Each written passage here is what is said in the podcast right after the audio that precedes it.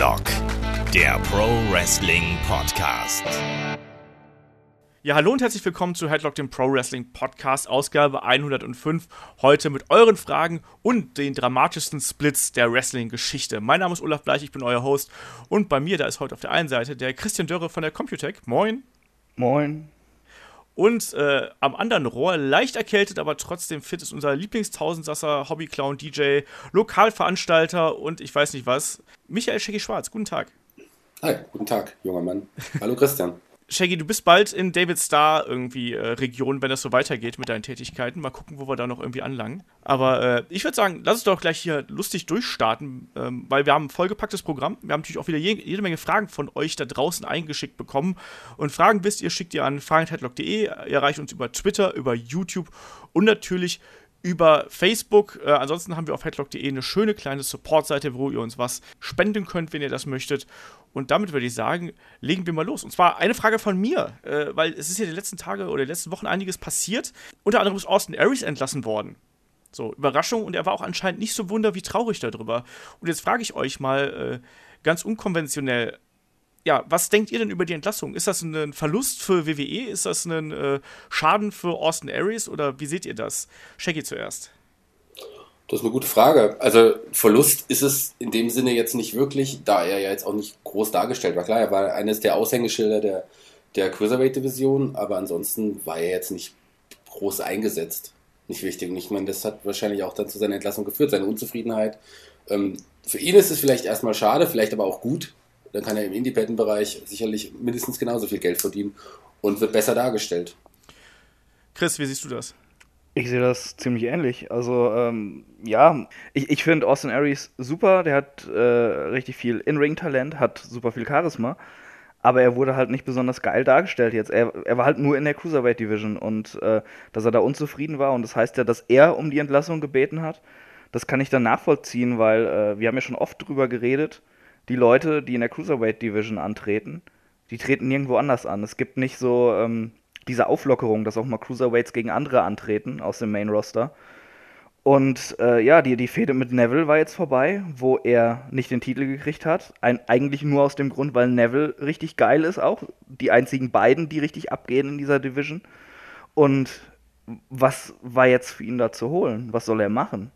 Ja. ja dann irgendein, Pro, irgendein Programm mit Jack Gallagher, der auch super talentiert ist, aber den halt gefühlt fünf Leute nur in der Halle interessieren nee, das, da, da, war irgendwo nichts mehr und dass er sich da irgendwie auch äh, ja, unterfordert oder im Stich gelassen gefühlt hat, vielleicht, kann ich gut verstehen. Und ähm, da wird er in den Indies halt schon besser präsentiert dann, wenn er wieder dahin gehen sollte.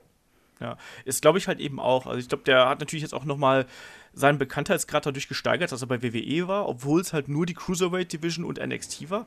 Ähm, trotzdem, also ich finde es halt schade, dass WWE aus ihm nichts gemacht hat. Also er ist ja sowohl bei NXT als auch bei der Cruiserweight Division ist er ja irgendwie nie so richtig ja, irgendwie in Tritt gekommen, hat man das Gefühl gehabt. Ne? Also man hatte so diese, wir haben es gerade angesprochen, äh, die Geschichte mit äh, Neville, das hat irgendwie funktioniert und das hat auch gute Matches hervorgebracht, aber trotzdem hat man halt bei ihm auch irgendwie gemerkt, dass also den, den Frust, finde ich, hatte man auch durch die Kameras gespürt. Also, ähm, Chris, du hast ihn ja auch bei WrestleMania getroffen, du hast gesagt, er wäre da super umgänglich gewesen. War der, war der einfach nur ein guter Schauspieler?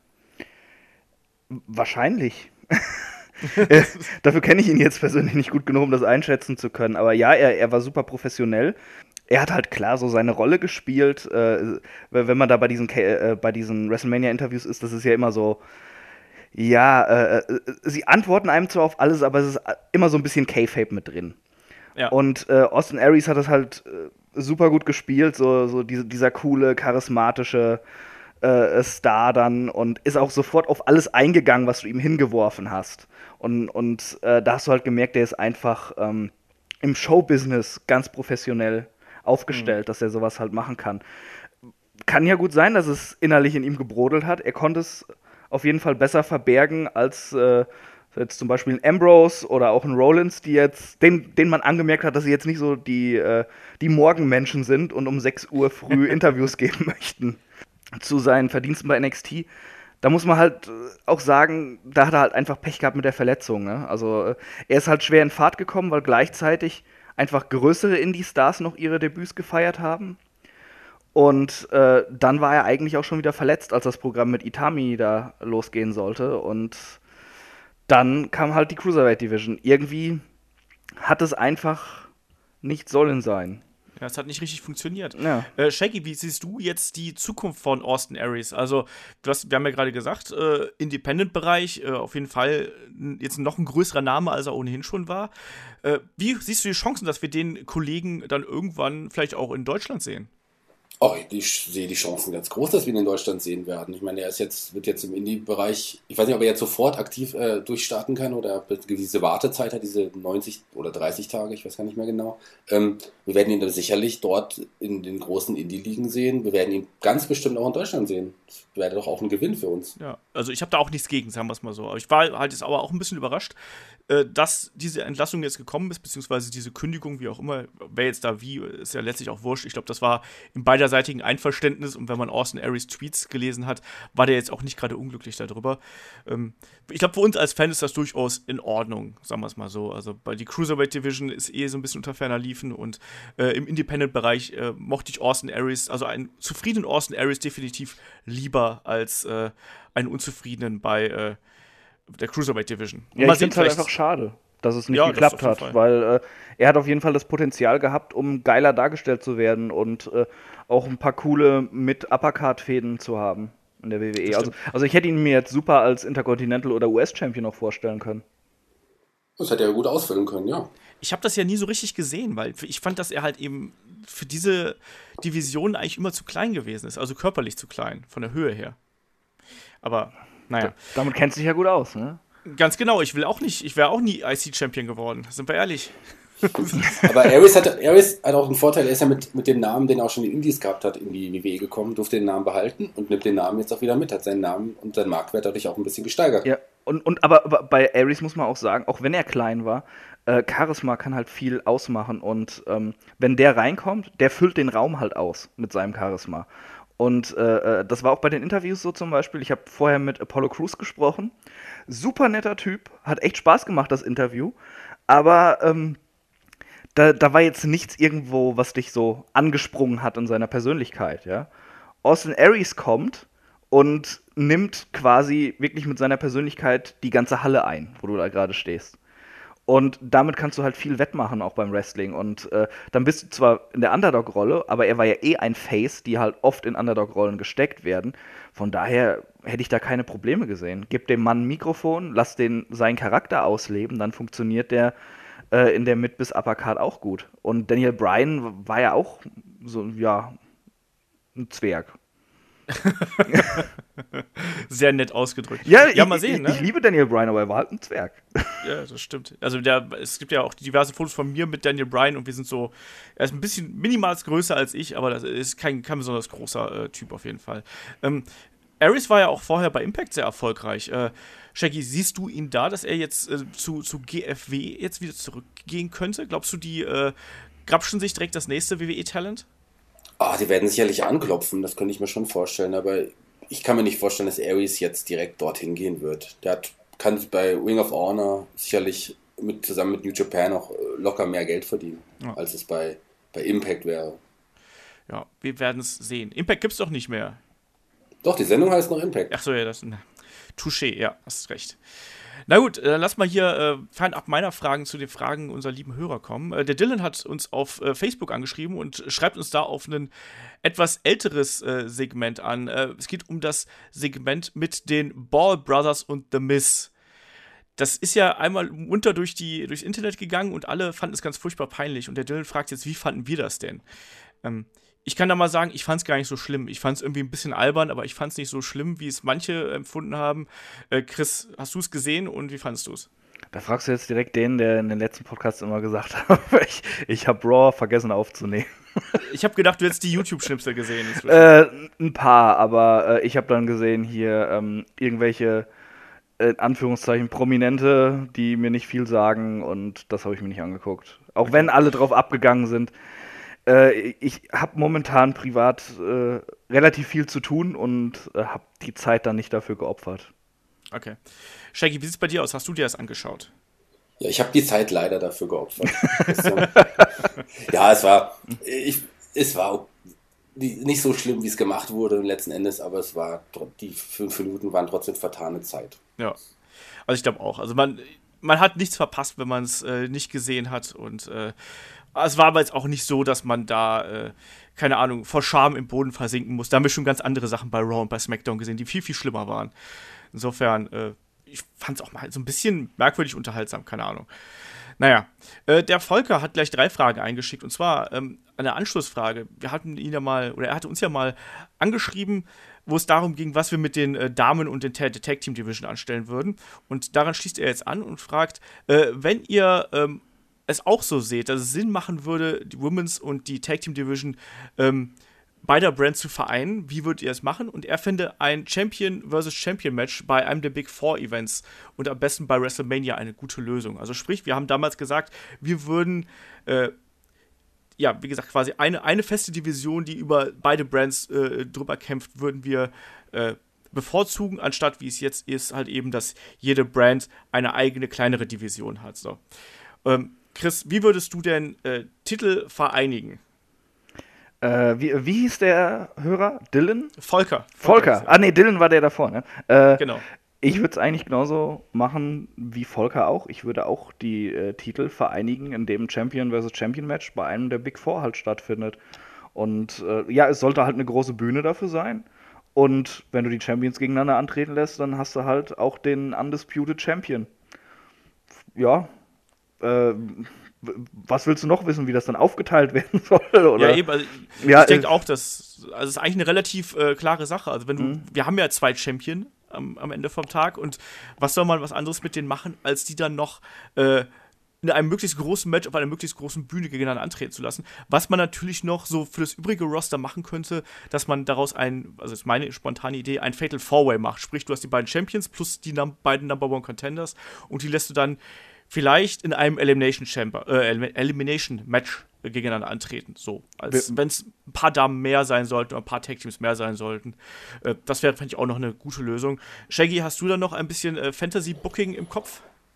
Also ich sehe das ganz genauso, wie ihr das seht. Ich glaube aber nicht, dass die, dass die Divisionen zusammengelegt werden und von daher mache ich mir auch da nicht jetzt weiter Gedanken. äh, der Volker macht sich aber auch noch über ganz andere Sachen Gedanken. Und zwar geht es um den äh, UK Championship. Äh, und er fragt einfach, äh, ist der irgendwie komplett verschütt gegangen? Also ist er in Vergessenheit geraten nach dem Match bei Takeover? Weil man hat ja jetzt ja nicht mehr viel in den TV-Sendungen zumindest äh, von Pete Dunn, Tyler Bate und wie sie nicht alle heißen gehört. Also was ist da los? Chris, wie siehst du da aktuell die Situation? Also ich habe geantwortet, dass also ich habe ihm schon per Mail geantwortet und ich habe halt das Gefühl, dass WWE aktuell keine Plattform hat, um diesem Championship Belt äh, irgendwie ja Exposure zu geben. Wie siehst du das? Ja, ich, ich sehe es eigentlich auch so. Ähm, das, das, hängt alles in der Luft gerade. Es fehlte diese Plattform. Äh, sie, haben, glaube ich, einfach unterschätzt, wie lange es dauert, sich da äh, was zu überlegen und aufzubauen, dass sie eine regelmäßige TV-Show haben auch dafür. Denn man hat ja auch immer jetzt gehört, dass es einige Probleme gab, dass dann, äh, dass die Tapings eigentlich schon viel früher angesetzt waren und das verschoben werden musste und so. Ja, und, und diese UK-Show vor ein paar Wochen war ja äh, noch mal was, oder? Habe ich das jetzt falsch im Kopf? Irgendwie vor einem Monat oder so? Ja. Ja, ähm, das war ja auch alles ganz nett und gutes Wrestling, aber äh, ja, irgendwie so, so einen Plan erkennt man noch nicht. Und ich kann mir aber auch gut vorstellen, dass die WWE einfach gesehen hat, ähm, UK hat gerade eine unfassbar heiße Wrestling-Szene. Wir müssen sehen, dass wir die Topstars jetzt schon an uns binden und äh, sichern das schon mit Verträgen für TV-Shows und äh, Titel und eventuell NXT ab, dass sie dann halt auch zu uns kommen und wir auch schon mit darüber verfügen können, wie, wo, wann die auftreten und zu sehen sind. Mhm. Aber ja, der, der Titel gerät so ein bisschen in Vergessenheit. Das hängt alles in der Luft und äh, ich will unbedingt mehr Pete Dunn im WWE TV sehen. ja, ich, ich fand's kleiner, kleiner äh, Seitenexkurs hier Richtung WXW, kommt gleich eh nochmal zu. Ähm, ich fand es zum Beispiel ganz geil, dass er den, den äh, UK Championship Belt dabei hatte. Ja, so, das beim Shortcut. Das, das fand ich schon einen ziemlich coolen Moment. Äh, Shaggy, hast du das Gefühl, dass die UK Championship momentan so eine Special Attraction einfach nur ist? Ist es ja aktuell auch. Also ich meine, es sollte ja diese Plattform mit der UK-Show geben, aber die WWE hat da sicherlich jetzt aktuell nicht mehr den Druck dadurch, dass es dieses World of Sports äh, jetzt nicht über eine Episode hinaus geschafft hat. Wenn, wenn es diese englische Sendung noch geben würde oder geben sollte, dann hätte die WWE sicherlich auch mehr Kraft in mögliche äh, wöchentliche oder monatliche Eng England-Show gebracht. Aber so ist einfach der Bedarf im Moment noch nicht da. Ich denke schon, dass er noch, äh, noch mal zur Geltung kommt, der Titel, und vielleicht auch in einer Show, die nur für den englischen Markt konzipiert wird. Aber im Moment ist einfach der Druck nicht da. Und ja. wir werden Pete Dunn hoffentlich bald wieder sehen. Das hoffe ich auch. Ich meine, was äh, Pete Dunn und Tyler Bate beim letzten Takeover abgerissen haben, das war ja schon aller Ehren wert und ist, glaube ich, bei WWE auf jeden Fall eines der, der Matches des Jahres bislang. Ähm, ich hoffe auch, dass man da noch mal was macht, aber derzeit ich glaube, ich glaub, Shaggy sagt das auch ganz richtig gerade. Ich glaube, aktuell hat WWE nicht den Druck, äh, da wirklich viel in, in irgendeine Marke reinzugehen. Und deswegen lässt man sich da ein bisschen Zeit. Was ich aber ehrlich gesagt auch gar nicht so schlimm finde, weil äh, wir haben eh genug Wrestling aktuell, äh, dank der zweiwöchigen Pay-Per-View-Wechsel. Also äh, da muss ich jetzt auch nicht noch eine Sendung mehr haben, äh, die Woche, die ich mir anschauen muss. Ja. Dann lieber, wenn es wirklich soweit ist, schön eine gute Show mit schönem Kommentatorenteam, schön aufbereitet und dann auch wirklich mit Geschichten. Das ist ja auch wiederum was. Ne? Wir wollen Geschichten und Charaktere sehen und nicht einfach nur so überhasteten Kram, wie wir es bei der Cruiserweight Division zum Beispiel damals hatten, wo man ja auch gehofft hat, so, ja, jetzt, die werden schon irgendwie schwimmen. So, das ist ja so das der derzeitige Motto bei WWE. Und wir schauen einfach mal rein, wir schmeißen die Leute einfach mal rein und gucken dann mal, wer übrig bleibt. Und das möchte ich bei den UK-Talentern auch nicht haben. Ich kann mir aber ähm, auch vorstellen, dass sie äh, diese UK-Show sogar fallen lassen. Und äh, die paar Leute, die sie wirklich jetzt unter Vertrag genommen haben, das werden dann Trent Seven, Tyler Bate und Pete Dunne auf jeden Fall sein. Das, es, es, geht ja jetzt schon auch bei Progress Richtung Abschied von den Storylines her. Mhm. Ähm, dass sie die einfach zu NXT packen, weil sie bei NXT auch wieder ein bisschen äh, bekannteres und äh, reiferes Talent brauchen im Roster. Ja, es ist krass, was auch jetzt wieder verpflichtet wird. Ne? Also, wir haben es jetzt ja gesehen, Fabian Eichner und Axel Dieter Junior sind jetzt ja derzeit bei den lokalen Shows von NXT dabei. Ich habe jetzt heute noch gelesen, dass äh, Leo Rush wohl auch seinen Abschied von CZW angekündigt hat. Das heißt, da wird auch vermutet, dass er irgendwie rübergehen würde.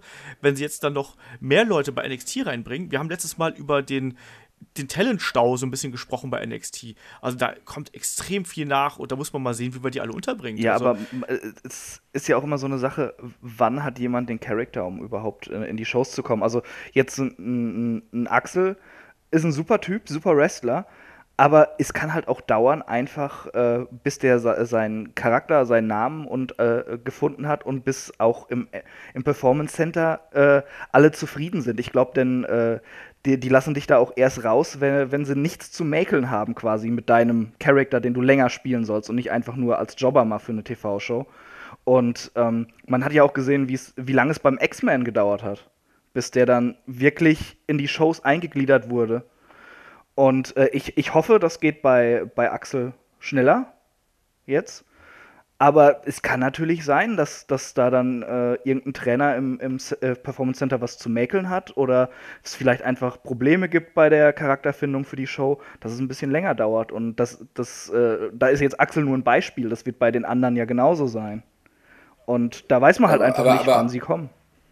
Christian, man muss dazu schon sagen, dass Axel Dieter ja auch schon jetzt namhafte Gegner hat. Gleich in den ersten Kämpfen, Roderick Strong, Hideo Itami. Das hat Axel Tischer damals nicht gehabt. Der durfte auch gegen die anderen Leute antreten, die sich noch keinen Namen gemacht haben. Also ich meine, ähm, Junior wird schon richtig gut aufgebaut und richtig gut eingesetzt. Ich, ich hoffe, sie erkennen das Talent von ihm sofort, dass, sie, dass das fixer geht. Aber das war jetzt einfach nur so ein Beispiel, dass es halt länger dauern könnte vielleicht. Man kennt die, man kennt die Hintergründe ja nicht genau, was da im Performance Center abgeht und worauf die Wert legen.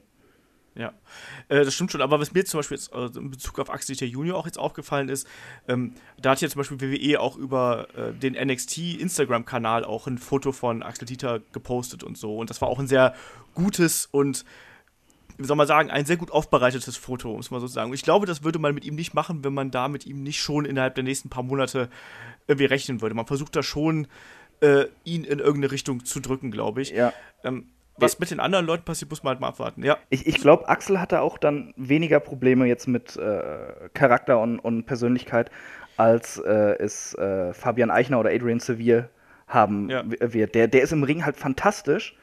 Äh, der hat auch ein, auch ein gewisses Grundcharisma, dass du ihn so, so rein optisch als Star annimmst, aber so, ähm, wenn ich ihn bei der NEW er erlebt hatte, äh, mir fehlte immer so, so ein bisschen äh, die Persönlichkeit. Was, was soll er jetzt rüberbringen? Was drückt er aus?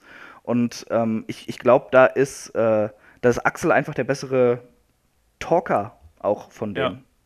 Axel bringt auch, also ich habe jetzt da, gibt es ja so ein paar ähm, Handy-Mitschnitte und so. Ich, Axel bringt halt schon extremes Charisma, auch durch diese Ringkampfgeschichte mit und der wirkt einfach, also ich finde, der wirkt halt wie ein gemachter Wrestler. Den kannst du halt in den Ring stellen und du musst da auch gar nicht mehr großartig was dran machen. Der hat seine Rolle, der hat seine Ausstrahlung, der hat seine ganz eigenen Bewegungsabläufe und so. Also der sieht halt aus wie ein also nicht wie ein Star jetzt, das wäre vielleicht ein bisschen zu hoch gegriffen, aber das ist was, wo du sagen kannst, okay, den kann man jetzt eigentlich schon fast mit ein bisschen Eingewöhnung in die Shows schmeißen, äh, weil der, für mich würde der funktionieren als Fan, sagen wir es so, weil der halt eben wie ein Charakter aussieht. Für, für, mich auch, das war jetzt wirklich nur ein Beispiel, also das war jetzt ja, irgendwie äh, äh, nicht respektlos gegenüber Junior Ach, gemeint oder so, also äh, man, man muss es halt sehen. Das, ich wollte nur zum Ausdruck bringen, man weiß einfach nicht, wann dieses Talent wirklich hochgezogen wird, wann da die ja. Verantwortlichen meinen, dass derjenige reif ist, um seinen Charakter in der TV-Show zu haben.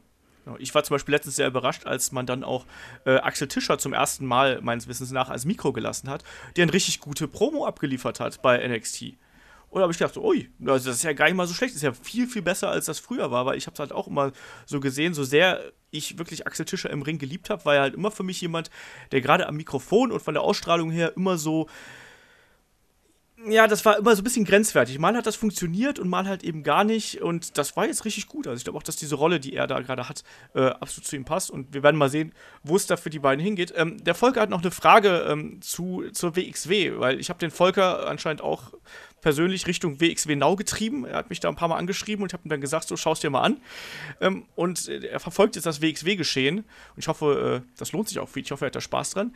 Und äh, da geht es dann darum, was meint ihr, wie die Rice-Storyline weitergeht? Und wird sich Jacobi Rice anschließen? Äh, wer wird sich gegen sie stellen? Und wird es ein äh, Autoritätsgegengewicht geben? Also sprich ein Rice-Geschäftsführer oder Rice Talentmanager. Also er tippt als Gegner unter anderem auf Walter, Simmons und Star äh, und äh, tippt auch darauf, dass Rice weiter auf äh, Titeljagd gehen wird.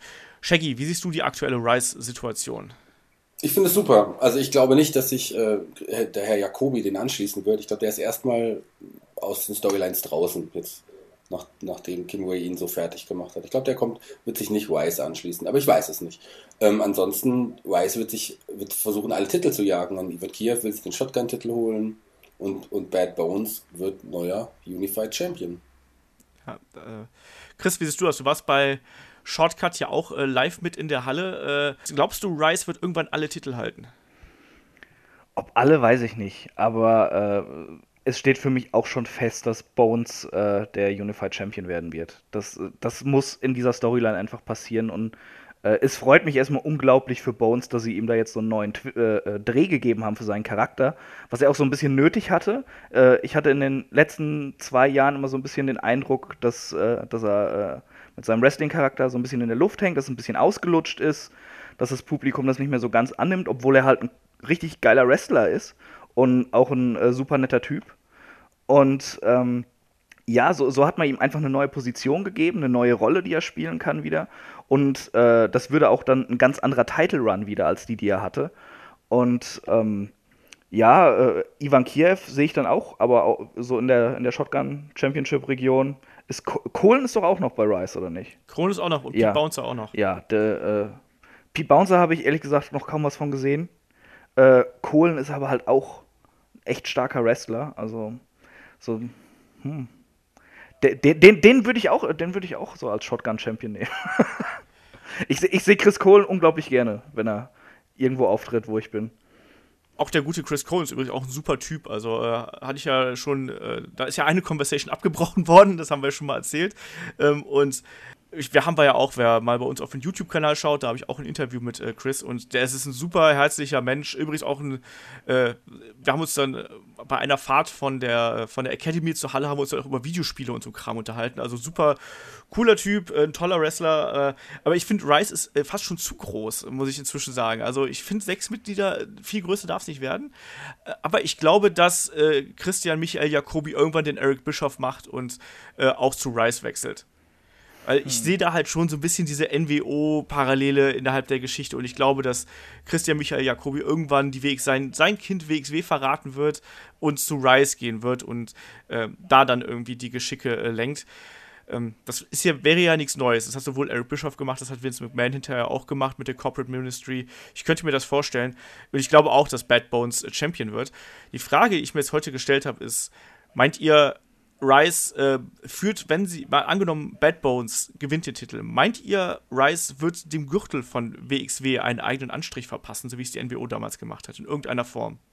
Shaggy, oder ist das nur Fantasiegespinst von mir? Äh, zweiteres. Also es ist ja kein NWO-Rip-Off oder so. Es ist schon, Rice ist eine Eigengruppierung, die ganz anders da steht, als die NWO damals getan hat. Klar, es ist eine Invasion, aber es ist ähm, es ist nicht die NWO und das wäre ja eigentlich wirklich eine Nachmache der alten Geschichte. Das wird die WXW oder das wird Wise nicht machen. Na, ich fände es lustig. Chris, fändest du das lustig oder ist das Blödsinn?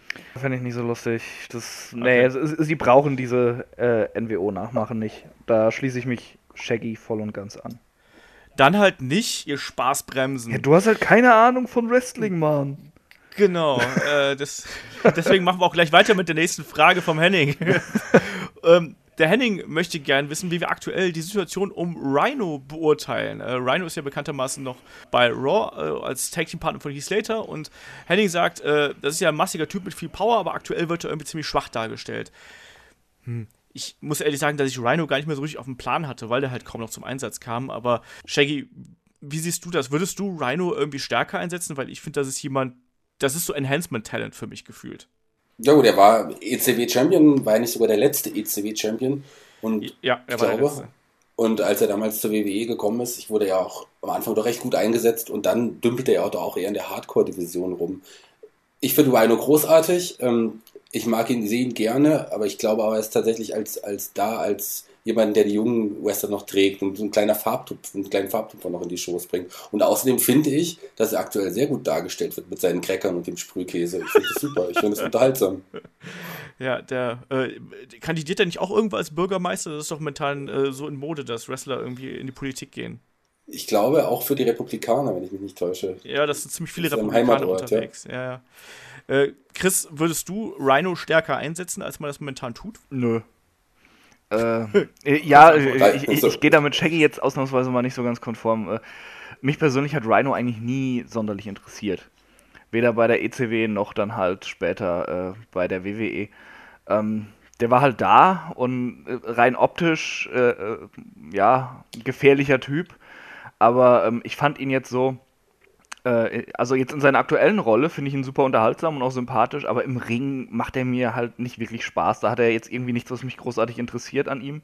Das ist alles solide.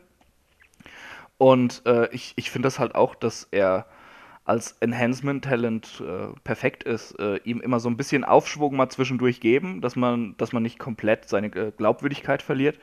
Aber sonst, äh, du nimmst den halt immer ernst allein durch sein Auftreten und äh, damit kann man halt junges Talent pushen. Also ja, ich, ich, finde das in Ordnung so. Ich fand den Tag Team Run schön, den habe ich ihm auch gegönnt, auch vor allem Heath Slater dann. Ähm, hätte von mir aus auch ein bisschen länger gehen können, aber da muss ich halt sagen, die, die Darstellung von Rhino ist, ist mir dann auch relativ egal. Da bin ich jetzt nicht so ja. investiert drin. Ich glaube auch, dass die äh, beste Zeit von Rhino ist halt irgendwie vorbei. Ich glaube, dass diese Ergänzung mit Heath Slater, das hat halt echt gut funktioniert. Da sind ja auch einige wirklich schöne äh, Comedy-Skits bei rausgekommen. Aber ich sehe es auch nicht, dass man ihn da jetzt irgendwie mehr in den Mittelpunkt stellen müsste, weil da gibt es einfach genug andere, die man besser einsetzen sollte. Und er sollte dann eigentlich das tun, was die ganzen erfahrenen Leute halt eben dann auch versuchen zu machen, den jungen Leuten was beizubringen und die jungen Leute quasi auch in die Position zu bringen, äh, dass die gut aussehen. Also ich glaube, das macht er auch und das ist ja auf jeden Fall auch jemand, der eine Tonne an Erfahrung irgendwie mitbringt. Und ich glaube, der ist, der ist, solche Leute sind halt wichtig. Vor allem auch, ich glaube, der ist auch glücklich darüber, dass der quasi da seinen geregelten Paycheck hat ähm, und zugleich, dass der dann eben einfach da noch dass die Leute von ihm lernen können. Solche Leute sind wichtig. Du kannst nicht nur ganz junge Indie-Talents da haben, du musst auch Leute haben, die quasi diese ganze Geschichte irgendwie mal mitgenommen haben. Und ich sehe da auch jetzt keinen Grund, weshalb man ihn mehr im Mittelpunkt stellen sollte. Klar könnte man aus Heath Slater und Rhino jetzt vielleicht mehr in der Tag Team Division machen, aber ich glaube, diese Geschichte mit dem Odd Couple da und äh, He Kids und so, das hat, glaube ich, ganz gut funktioniert und ich sehe aber trotzdem, dass äh, auch Heath Slater da einfach der vielseitige Charakter ist irgendwie in dieser Kombination. Ja, also gerade was das Micwork und so angeht. Deswegen der Rhino darf da weiter seine Cracker essen und das passt dann schon.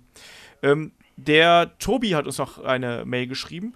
Und zwar ging es da um die äh, Damen-Division von SmackDown. Und zwar fragt er sich, ob die Damen-Division von SmackDown nicht langsam zur Divas-Division verkommt. Also Lana bekommt ein Titelmatch nach dem anderen, klopft aber total schnell ab. Äh, dabei auch noch auf Naomis Hintern wohlgemerkt. Äh, der neue Belt ist auch natürlich total glow und es sieht eher wieder aus wie ein Schmuckstück. Äh, er hat das Gefühl, dass äh, das dem ernsten Image der Ladies Division und der Women's Revolution so ein bisschen schadet. Äh, Shaggy, wie sieht das bei dir aus? Hat, hast du das Gefühl, dass bei SmackDown aktuell die Damen-Division so ein bisschen zu den Diven zurückkehrt? hatte man zwischenzeitlich vielleicht mal ganz kurz, aber finde ich jetzt eigentlich gar nicht mehr. Ich finde, Carmella wird richtig gut dargestellt. Carmella ist toll, wie sie, wie sie, wie sie momentan dasteht, durch den, durch den Gewinn des, des Koffers. Ähm, Lanas Geschichte, warum sie mehrere Titelmatches hatte, wurde ja auch begründet. Einmal ihre Schultern waren nicht auf, auf, auf der Matte und ähm, Naomi wollte unbedingt ein Match gegen Lana. Also das hat ja auch, auch Hintergründe. Und ähm, dass sie auf ihrem Hintern abgeklopft hat, finde ich jetzt nicht schlimm. Das könnte ich mir auch vorstellen. Was? Bitte was? Das wird jetzt rausgeschnitten, oder was? Das ist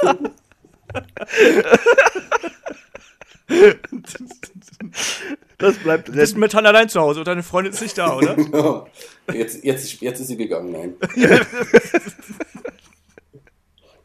ja, äh, Okay, den letzten Satz kann man ja rausschneiden, vielleicht. nee, nee, nee, nee, das, das, das wird nicht rausgeschnitten.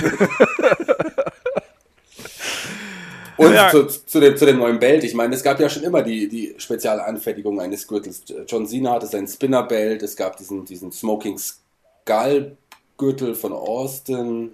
Also da gab es schon einiges. Und das heißt doch auch, dass, dass, dass die WWE einfach auf, auf Naomi setzt und viel von ihr hält, dass sie einen eigenen Gürtel bekommt. Und ich fand tatsächlich bei ihrem Einmarsch, wenn alles blinkt und glowt, ähm, dass da der Gürtel einfach nur, der, den hat man nicht gesehen. So, der Ja.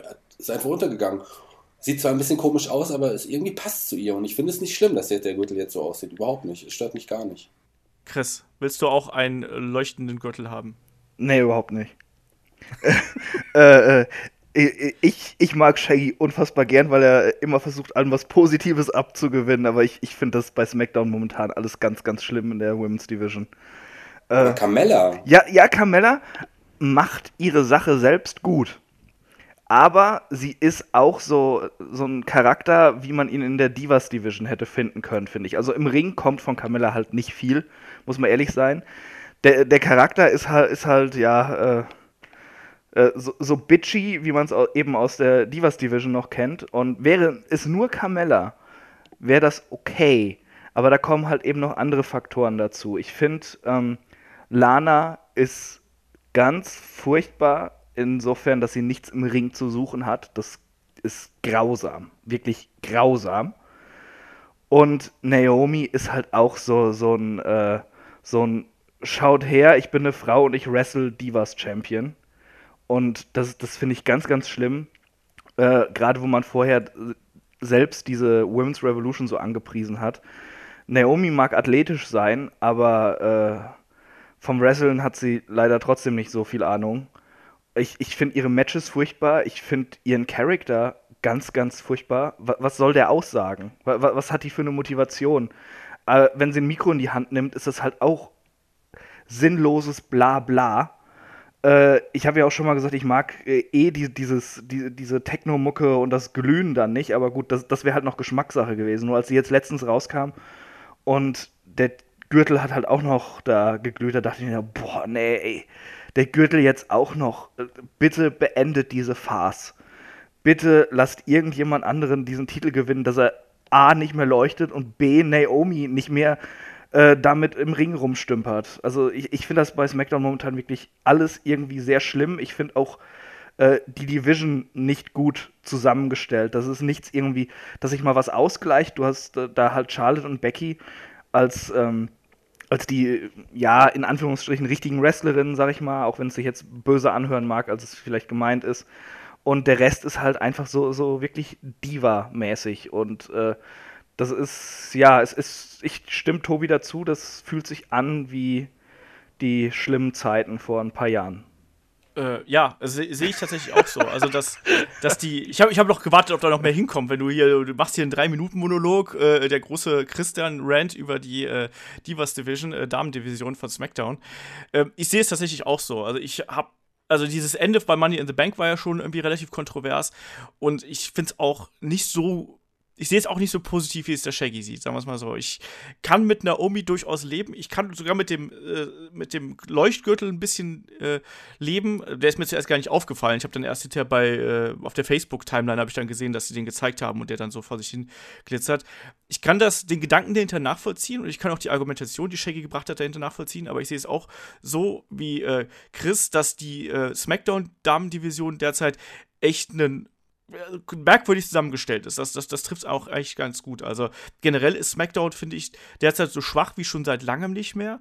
Und das zeigt sich eben auch bei den Damen. Ne? Also äh, da läuft nicht viel zusammen. Es, die Carmella bin ich auch ganz bei Chris. Ich finde das auch, dass die eine gewisse Grund, Grundcharisma bringt sie halt mit. Ähm, aber eben im Ring ist sie halt eigentlich noch nicht so weit, um in der Position zu sein, in der sie jetzt ist. Und der Charakter, wie er angelegt ist, ist halt sehr, sehr oldschool. Und das haben wir bei ganz vielen anderen Damencharakteren da eben auch. Also ich finde zum Beispiel auch sowas wie eine Natalia ist genauso auch so ein uralter Damencharakter, also Divas-Charakter eigentlich, wie man ihn halt vor 10, 15 Jahren noch irgendwie gesehen hat. Das macht mich auch jetzt nicht wirklich an.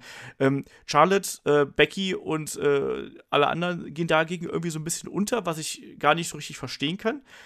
Äh, ich sehe auch zum Beispiel Charlotte nicht als äh, Babyface, was irgendwie für mich überhaupt nicht funktioniert. Ich finde, die ist von einem wirklich riesengroßen Charakter bei Raw ist sie auf einmal zu einer von vielen verkommen, als sie zu SmackDown gegangen ist. Das funktioniert für mich nicht. Ähm, ja, es ist derzeit schwierig. Ähm, also ich würde es noch nicht ganz so krass sehen, dass äh, die Damendivision von SmackDown auf äh, Diva-Niveau abgerutscht ist, aber es ist halt schon so, dass ich sage, da haben wir schon mal eindeutig bessere Zeiten gesehen und äh, da muss auch langfristig was gemacht werden. Ne? Also klar, also dass jetzt der, der Belt da glüht und so ein Kram äh, ist geschenkt, das ist ein netter Gag und sowas, aber mir geht es halt da in erster Linie um die Charaktere und auch ums Wrestling. Und da hat äh, das Damenroster eigentlich äh, vor einiger Zeit noch deutlich mehr geboten, ne? Aber anscheinend ist es einfach so, dass äh, die SmackDown-Booker nicht so genau wissen, wo sie mit der gesamten Show hinwollen. Das ist so mein Gesamteindruck einfach, dass die letzten SmackDown-Shows war, äh, egal ob bei den Damen oder bei den Herren, einfach furchtbar langweilig. Und äh, klar, dass dann sofort der Gedanke kommt, dass man wieder so ein alte Diven, äh, ja, irgendwie Gewohnheiten zurückfällt, das, das, der ist naheliegend als Fan, ne? weil das war einfach die Zeit, wo Damen nur, keine Ahnung, zwei Minuten Matches bekommen haben und hauptsächlich durch ihr Äußeres geglänzt haben. Ne? Und jetzt haben wir dann Damen wie Naomi und Lana dann in, äh, in den Hauptshows. Lana, die hauptsächlich natürlich durch ihren Auftritt und ihre Präsenz glänzt, nicht durch ihr Wrestling. Also der Kampf bei Money in the Bank, da habe ich ja noch gesagt, das fand ich überraschend gut. Danach war jetzt nicht mehr viel Was? zu sehen. Ne? Und ich fand den gar nicht so schlecht. Ich fand den nicht so schlecht, Boah. ganz im Ernst. Also, ich habe viel, viel Schlechteres erwartet. Ich habe viel, viel Schlechteres erwartet von ihr. Na, ich, ich habe schon Schlimmes erwartet und das, das war dann auch eigentlich genauso schlimm. Äh, aber, aber ja, ja wo, wo du gerade auch gesagt hast, Charlotte, eine von vielen, das, das muss ich mal kurz noch aufgreifen. Das ist halt eigentlich, das geht auf keine Kuhhaut. Wie, wie man so blöd sein kann oder, oder wirklich zu blöd sein kann, die vernünftig einzusetzen. Also bei Raw, da war Charlotte einer der größten Stars der WWE momentan. Die war halt wirklich ein Megastar, was die ausgestrahlt hat, was die geleistet hat, wie sie die Zuschauer abgeholt hat. Das, das äh, die hatte mehr Präsenz, wenn die auf der Card stand, als so einige männliche Kollegen bei den Pay-per-Views. Auf jeden Fall, ja. Und jetzt halt so unter ferner liefen. Das ist, äh, oh mein Gott. Das, also da, man, man muss wirklich schon extrem blöd sein, um die nicht richtig einzusetzen. Gerade in dieser schwach besetzten Division. Das, das ist ganz, ganz, ganz schlimm. Ja, ja, ja, lassen wir es einfach mal so stehen. Ich glaube, da muss man einfach mal abwarten, wie sich das jetzt in nächster Zeit entwickelt. Äh, kommen wir zu einer Frage von Felix und äh, der hat uns zum einen nochmal auf äh, seine Lieblingssteams äh, und äh, Musikstücke angeschrieben. Da geht es dann darum, dass wir auch ein paar Sachen vergessen haben. Also Cult of Personality zum Beispiel haben wir vergessen damals, äh, King of Kings von Triple H, Just Close Your Eyes von Christian und passenderweise dazu fragt er auch, ob wir irgendwann einen Christian-Podcast machen. Ich muss da leider sagen, dass, glaube ich, bevor wir einen Christian-Podcast machen, müssen wir, glaube ich, erstmal einen Edge-Podcast machen. Oder wir machen einen Edge- und Christian-Podcast. Ich wollte gerade sagen, Edge und Christian wird sich dann vielleicht anbieten. Wäre zwar ein längerer ja. Podcast, aber Christian alleine hast du halt einfach keinen Aufhänger. Und so für, für das, äh, ja, ich sage jetzt auch mal Mainstream-Publikum, zieht der Name Christian alleine nicht so. Und das wäre halt. Das weißt du am besten, ne? ja. nee, aber es, wäre halt schade. Also ich, ich finde Christian super. Ich war immer ein großer Fan. Aber wenn wir uns da hinsetzen und machen zweieinhalb Stunden Podcasts und äh, es, es klicken halt nur die Diehards rein und die meisten denken, hä, Christian? Warum? Ja. Also ich sehe es halt auch so, gerade bei WWE äh, hat Christian ja seine Momente und auch gerade zum Ende seiner Karriere wirklich nochmal geile Fäden gehabt. Also ich erinnere nur an die Fäde mit Randy Orton und so. Aber ich glaube, dass er alleine als Podcast da gibt es, glaube ich, andere, die das mehr verdient hätten. Also mal gucken, wo wir irgendwann mal hinkommen. Aber ich glaube, ein Edge und Christian Podcast ist vielleicht gar keine so schlechte Idee. Ich glaube, das wird Spaß machen. Hätte ich richtig Bock drauf. Hätte ich auch Bock drauf, ganz ehrlich. ich muss sagen, Christian ist ja tatsächlich einer meiner wenigen Lieblingswrestler, die ich als Lieblingswrestler bezeichnen würde, ähm, gewesen. Ich bin ein riesen Christian-Fan und wäre natürlich ein Christian-Podcast auch gut, nur sollten da auch genug Leute zuhören. Von mhm. daher, warum nicht? Edge und Christian Podcast gerne. Wir sind dabei. Ja, ich wollte gerade sagen, haben sich schon zwei beworben hier für den Action Christian Podcast. ja, schauen wir mal, ne? Es, wir, wir, haben ja noch ein bisschen, es gibt ja noch ein paar Headlock-Ausgaben. Wir haben ja äh, kein Verfallsdatum oder so. Äh, aber der äh, Felix hat auch noch eine andere äh, Frage geschickt, nämlich äh, was wir von der Mistourage halten und wie es mit der weitergehen könnte. Ja, also Bo Dallas und Curtis Axel sind jetzt ja da irgendwie in der Mistourage äh, vertreten und frage ich einfach mal, Shaggy, wie gefällt dir jetzt diese Gruppierung, die sich da gebildet hat? Und äh, was meinst du, wie geht das da weiter? Ich finde die Mistourage super. Ich bin eh ein Riesenfan davon, auch diese, diese Undercarter in die Gruppierung einzusetzen. Ich fand die Social Outcasts damals wirklich gut. Und ähm, Bo Dallas und, und Curtis Axel sind zwei Wrestler, denen das nur gut tun kann, mit The Miz in, in ihrer Seite zu, zu haben. Also ich finde es toll. Ich bin ein kleiner Fan der Gruppierung ja, ich hoffe auch, dass man damit mit den dreien was macht. Also äh, ich finde, das passt eigentlich auch so ganz gut zusammen und denke einfach mal, dass das äh, als, das ist auch eine gute Ergänzung zu dem Miss-Charakter, ne? muss man auch mal dazu sagen. Also ich glaube, das, das funktioniert so ganz gut. Christian, äh, was ist deine Meinung über diese Geschichte? Äh, ich bin jetzt natürlich wieder der Negative hier. Das ist, ist schlimm. Deswegen habe ich euch so zusammengestellt hier ja. in der lustigen Runde. Äh, ja, eigentlich ist es mir relativ wurscht. Einfach weil Bo Dallas brauche ich eh nicht. Der, der Typ ist für mich wirklich so ein Schluck Wasser in der Kurve.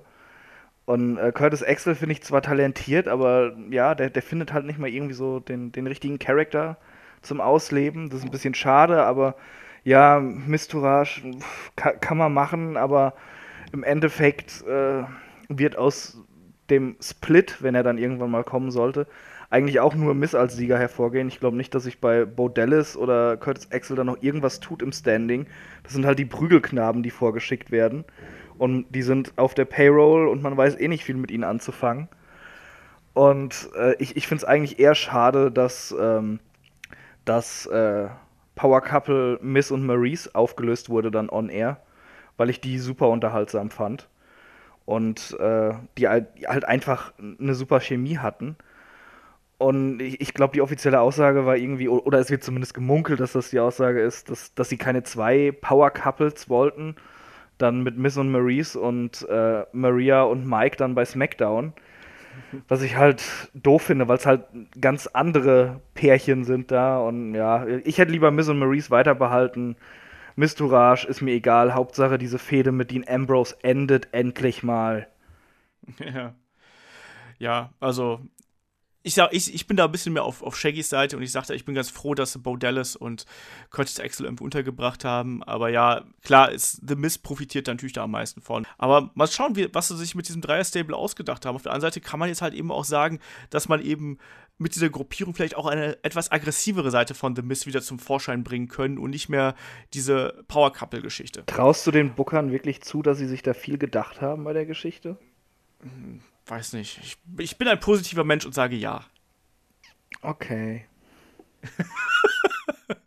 so, Sehr gut. Äh, der, der Alex hat noch äh, zwei Fragen eingeschickt. Eine können wir relativ schnell abarbeiten, die beantworte ich einfach mal hier so im, äh, im Vorbeigehen quasi. Äh, der Alex fragte mich, was ist eigentlich aus Kane geworden? Und bei Kane ist das ganz einfach. Kane ist ja in die Politik gegangen und der will äh, in Knox County Bürgermeister werden und deswegen ist er aktuell nicht dabei. Und außerdem ist er ja auch äh, schon ein bisschen über den Zenit hinaus und ein bisschen älter und hat auch gesagt, dass er nicht mehr ganz so oft antreten will. Und der versucht gerade sozusagen, das, sich auf das Leben nach dem Wrestling vorzubereiten. Das ist so äh, mein Eindruck und äh, nichtsdestotrotz halt gibt es ja genug Matches von Kane, muss man sozusagen. Ne? Also, äh, Shaggy, vielleicht mal so, äh, was hältst du eigentlich davon, dass so viele Poli äh, äh, Wrestler jetzt auf einmal in die Politik gehen und dann auch so lokal irgendwie da sich einmischen? Also finde ich gut. Ich finde es sowieso gut, wenn Menschen in die Politik gehen. Ich war ja auch selber lange Stadtverordneter in, in hier in Fulda. Ich habe tatsächlich äh, mein Amt niedergelegt zugunsten meiner Clown-Ausbildung. kein Witz, stimmt wirklich. Ähm, ja, ist trotzdem ich werde dann ja, und werde vielleicht danach auch weiter kommunalpolitisch aktiv sein. Das ist auf jeden Fall der lustigste Politiker, den man finden könnte. Ja, da gibt da, also gerade in der Kommunalpolitik gibt es eine Reihe von Clowns. Die wissen es noch nicht, dass sie Clowns sind. Das ist ja auch das Schlimme an der Sache, ne? War da, denen fehlt vielleicht auch die Ausbildung. Vielleicht kannst du ihnen noch was beibringen. Schauen wir dann. ähm, aber der Alex hat auch noch eine etwas äh, umfangreichere Frage gestellt. Die ist eigentlich so umfangreich, dass wir da äh, dem unter anderem auch schon einen kompletten Podcast gewidmet haben. Äh, fragte mich, wäre WWE ohne Part-Timer besser dran? Fragezeichen. Und das ist, wir hatten einen Part-Timer-Podcast. Ich weiß nicht mehr genau, welche Ausgabe das war. Irgendwie 73, 75, irgendwie so. Äh, da geht es genau darum. Deswegen äh, ja, Chris, deine Meinung, ganz kurz und knapp zusammengefasst. Genau das, was damals im Podcast gesagt wurde, äh, selbstgeschaffenes Problem der WWE, zu lange gewartet, neue Talente zu pushen. Part-Timer werden deshalb teilweise benötigt, ähm, teilweise äh, versäumt die WWE es aber immer noch auf neue Talente zu setzen und die hochzuziehen und eben diese Part-Timer besiegen zu lassen. Ähm, ja, äh, Brock Lesnar kann ich total nachvollziehen. Bill Goldberg war ein großer Draw, ist aber in meinen Augen ein Arschloch und äh, ich hoffe, er kommt nicht zurück. und das glaube ich übrigens nicht. Ich glaube, wir werden Goldberg mindestens zu einem Match nochmal sehen. Das glaube ich auch, aber ich hoffe trotzdem, dass äh, er seinem Sohn dann Debben beibringt oder so. Dass man ihn nicht mehr sieht. Gut, dass Kai nicht dabei war, der wird direkt wieder das H-Wort zu dem äh, Debbern sagen. Äh, Shaggy, wie ist deine Einstellung zu Part-Timern eigentlich? Weil du warst damals beim Podcast nicht dabei. Äh, kurz zusammengefasst, ähm, ja und nein. Okay, und jetzt etwas ausgeführt, damit man es versteht? Naja, also so wie Christian so ein bisschen gesagt hat, die WWE ist momentan auch auf diese Part-Timer so ein bisschen angewiesen. Klar, es ist ein selbstgeschaffenes Problem, aber diese Part-Timer bringen ja auch wirklich ein bisschen Farbe ins Spiel. Also ich habe mich sehr über Goldberg gefreut und ich würde jetzt nicht sagen, dass er ein Arschloch ist. So gut kenne ich ihn gar nicht. Ja, ich, ich freue mich auch trotzdem, wenn der Undertaker jährlich da war. So, so Sachen. Also ich ähm, mochte das, wenn Part-Timer ab und zu da sind. Aber es ist besser, wenn sie als zusätzlichen Farbtupfer ähm, da sind, als wenn man sie wirklich braucht. Das ist das Problem. Man braucht sie einfach im Moment. Ja, das ist, sehe ich halt genauso. Also derzeit ist es einfach so, dass die großen Shows, gerade WrestleMania, SummerSlam, äh, Survivor Series und den Rumble, ich glaube, wenn du die wirklich in die, an die große Masse verkaufen willst, dann musst du auch auf die ganz großen Namen zurückgreifen. Und Chris hat es gerade eben gesagt, man hat, WWE hat sich da selbst äh, Probleme gemacht in den letzten Jahren, nämlich dadurch, dass man eigentlich kaum große Charaktere aufgebaut hat. Klar hat man Roman Reigns und Seth Rollins und wie sie nicht alle heißen, aber die sind trotzdem nicht so groß, wie es ein Goldberg, ein Brock Lesnar oder ein Rock und Triple H oder so gewesen sind. Die Probleme sind halt immer noch in der Cena-Phase eigentlich verwurzelt, weil es keinen starken Mann auch, neben ja. Cena gab dann hätte, man jetzt nicht nur Cena, der halt sich auch mittlerweile für jüngere Leute oder, oder einfach neuere Leute dann hinlegt, um die, um die weiter nach oben zu hieven, dann hätte man halt äh, nicht nur Cena, sondern drei oder vier von denen.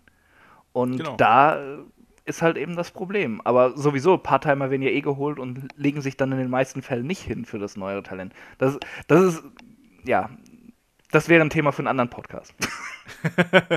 also generell sagen wir aber, das ist ein hausgemachtes Problem äh, von WWE und so pauschal zu sagen, WWE ist ohne Part-Timer besser dran, das sehe ich halt nicht, weil du die Part-Timer einfach brauchst, um diese, um da genug Aufmerksamkeit zu kreieren. Ne? Und da geht es nicht dran vorbei. Und hin und wieder kommen mir dann auch wiederum geile Momente dabei noch heraus. Also ich glaube, ganz ohne Part-Timer geht es derzeit einfach nicht. Das wird noch ein paar Jährchen dauern, vor allem weil die Part-Timer werden ja auch immer älter. Also irgendwann wird es diesen harten Schnitt geben müssen, wo man sagt, so, jetzt setzen wir nur noch auf äh, eigenes Talent, weil die anderen können ja einfach nicht mehr. Also äh, egal, ob es jetzt ein Brock Lesnar oder ein Triple H oder ein John Cena ist, die sind alle inzwischen in dem Alter, wo man sagt, die werden nicht mehr Ewigkeiten im Ring stehen. Ne? Also mal schauen, wie das mit dem Part-Time weitergeht. Für den Moment äh, gibt es da keinen Weg dran vorbei, glaube ich.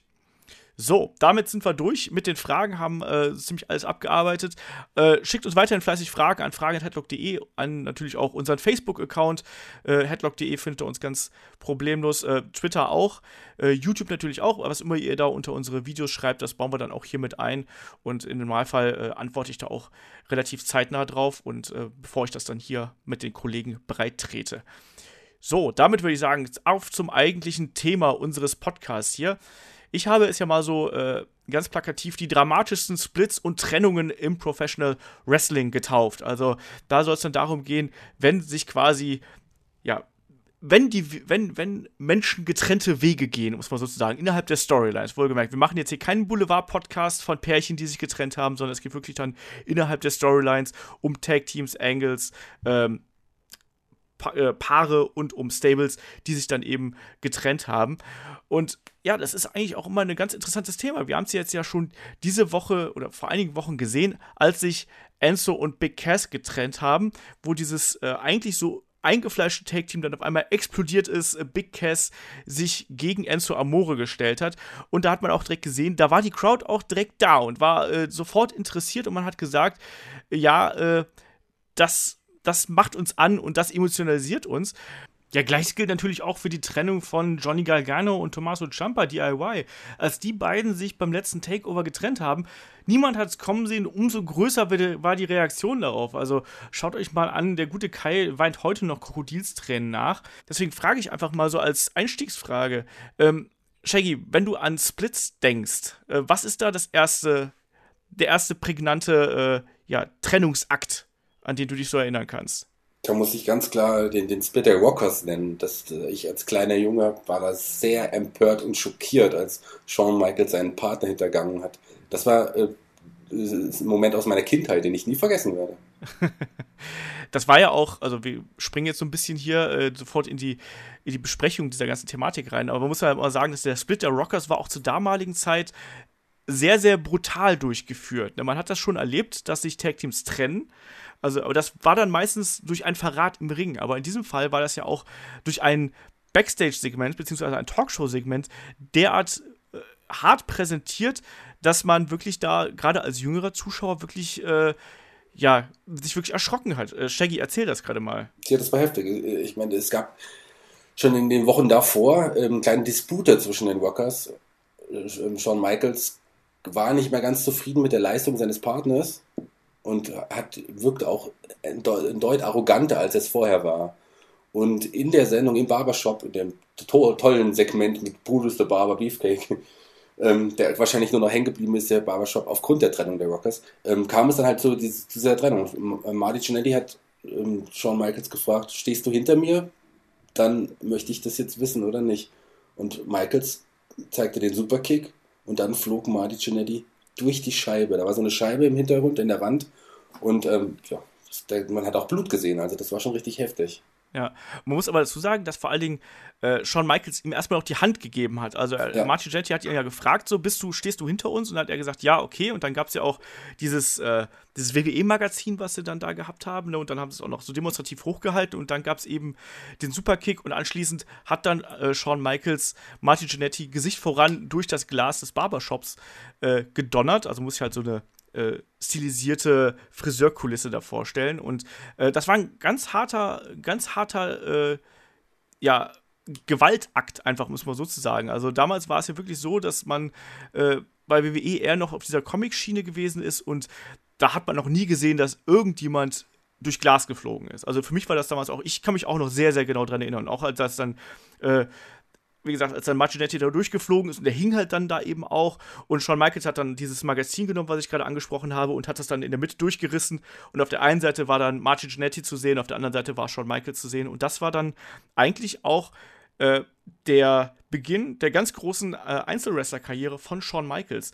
Und da kann ich dann auch mal direkt äh, äh so anschließen, weil ich finde, was man da sehr richtig gemacht hat, ist eben, dass man nicht nur das Tag-Team getrennt hat, sondern dass man quasi auch zwei verschiedene Charaktere sofort erschaffen hat.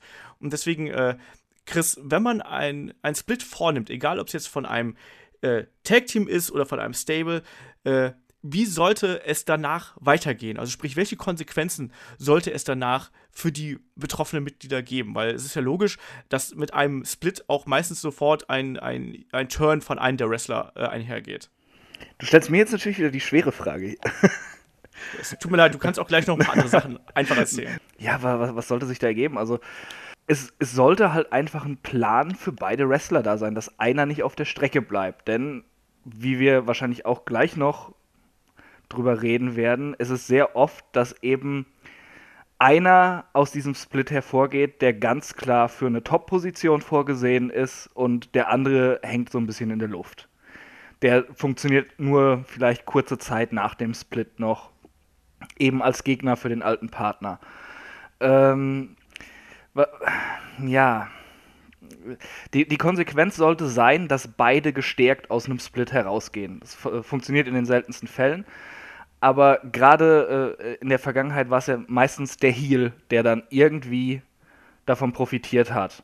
Es war äh, Seth Rollins, der äh, eben in die Authority aufgenommen wurde, zum Beispiel als neueres Beispiel.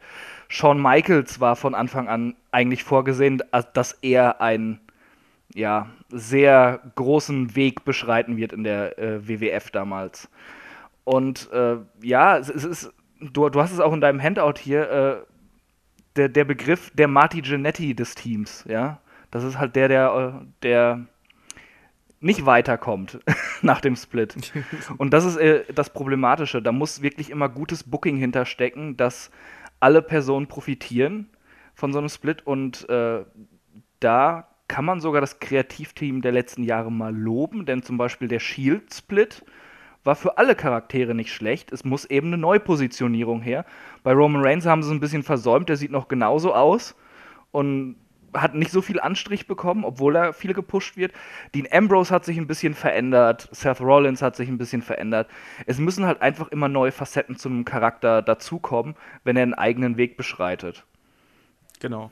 Das, genau darauf will ich mich hinaus, sondern dass dieser Split nicht einfach bedeutet, dass quasi zwei identische, jetzt nur ja, getrennt voneinander agierende Wrestler auf einmal ins Roster reinkommen, sondern zum Beispiel bei Shawn Michaels hat man es ja ganz krass gesehen, was der danach für einen Sprung ähm, in dem Gimmick gemacht hat. Also vorher war er halt eben der, der Rocker mit den Fransen an der Hose und äh, sympathischer äh, junger Mann und dann auf einmal war er halt eben der arrogante Schnösel, der dann vor allem auch äh, mit Sensational Sherry ja eine Managerin an die Seite bekommen hat, die behandelt hat wie Dreck, um es mal so zu sagen, aber wo du halt eben ganz klar gemerkt hast, okay, wir machen, wir nehmen einen bestehenden Wrestler, trennen den von seinem Partner und verwandeln ihn in einen komplett anderen Charakter.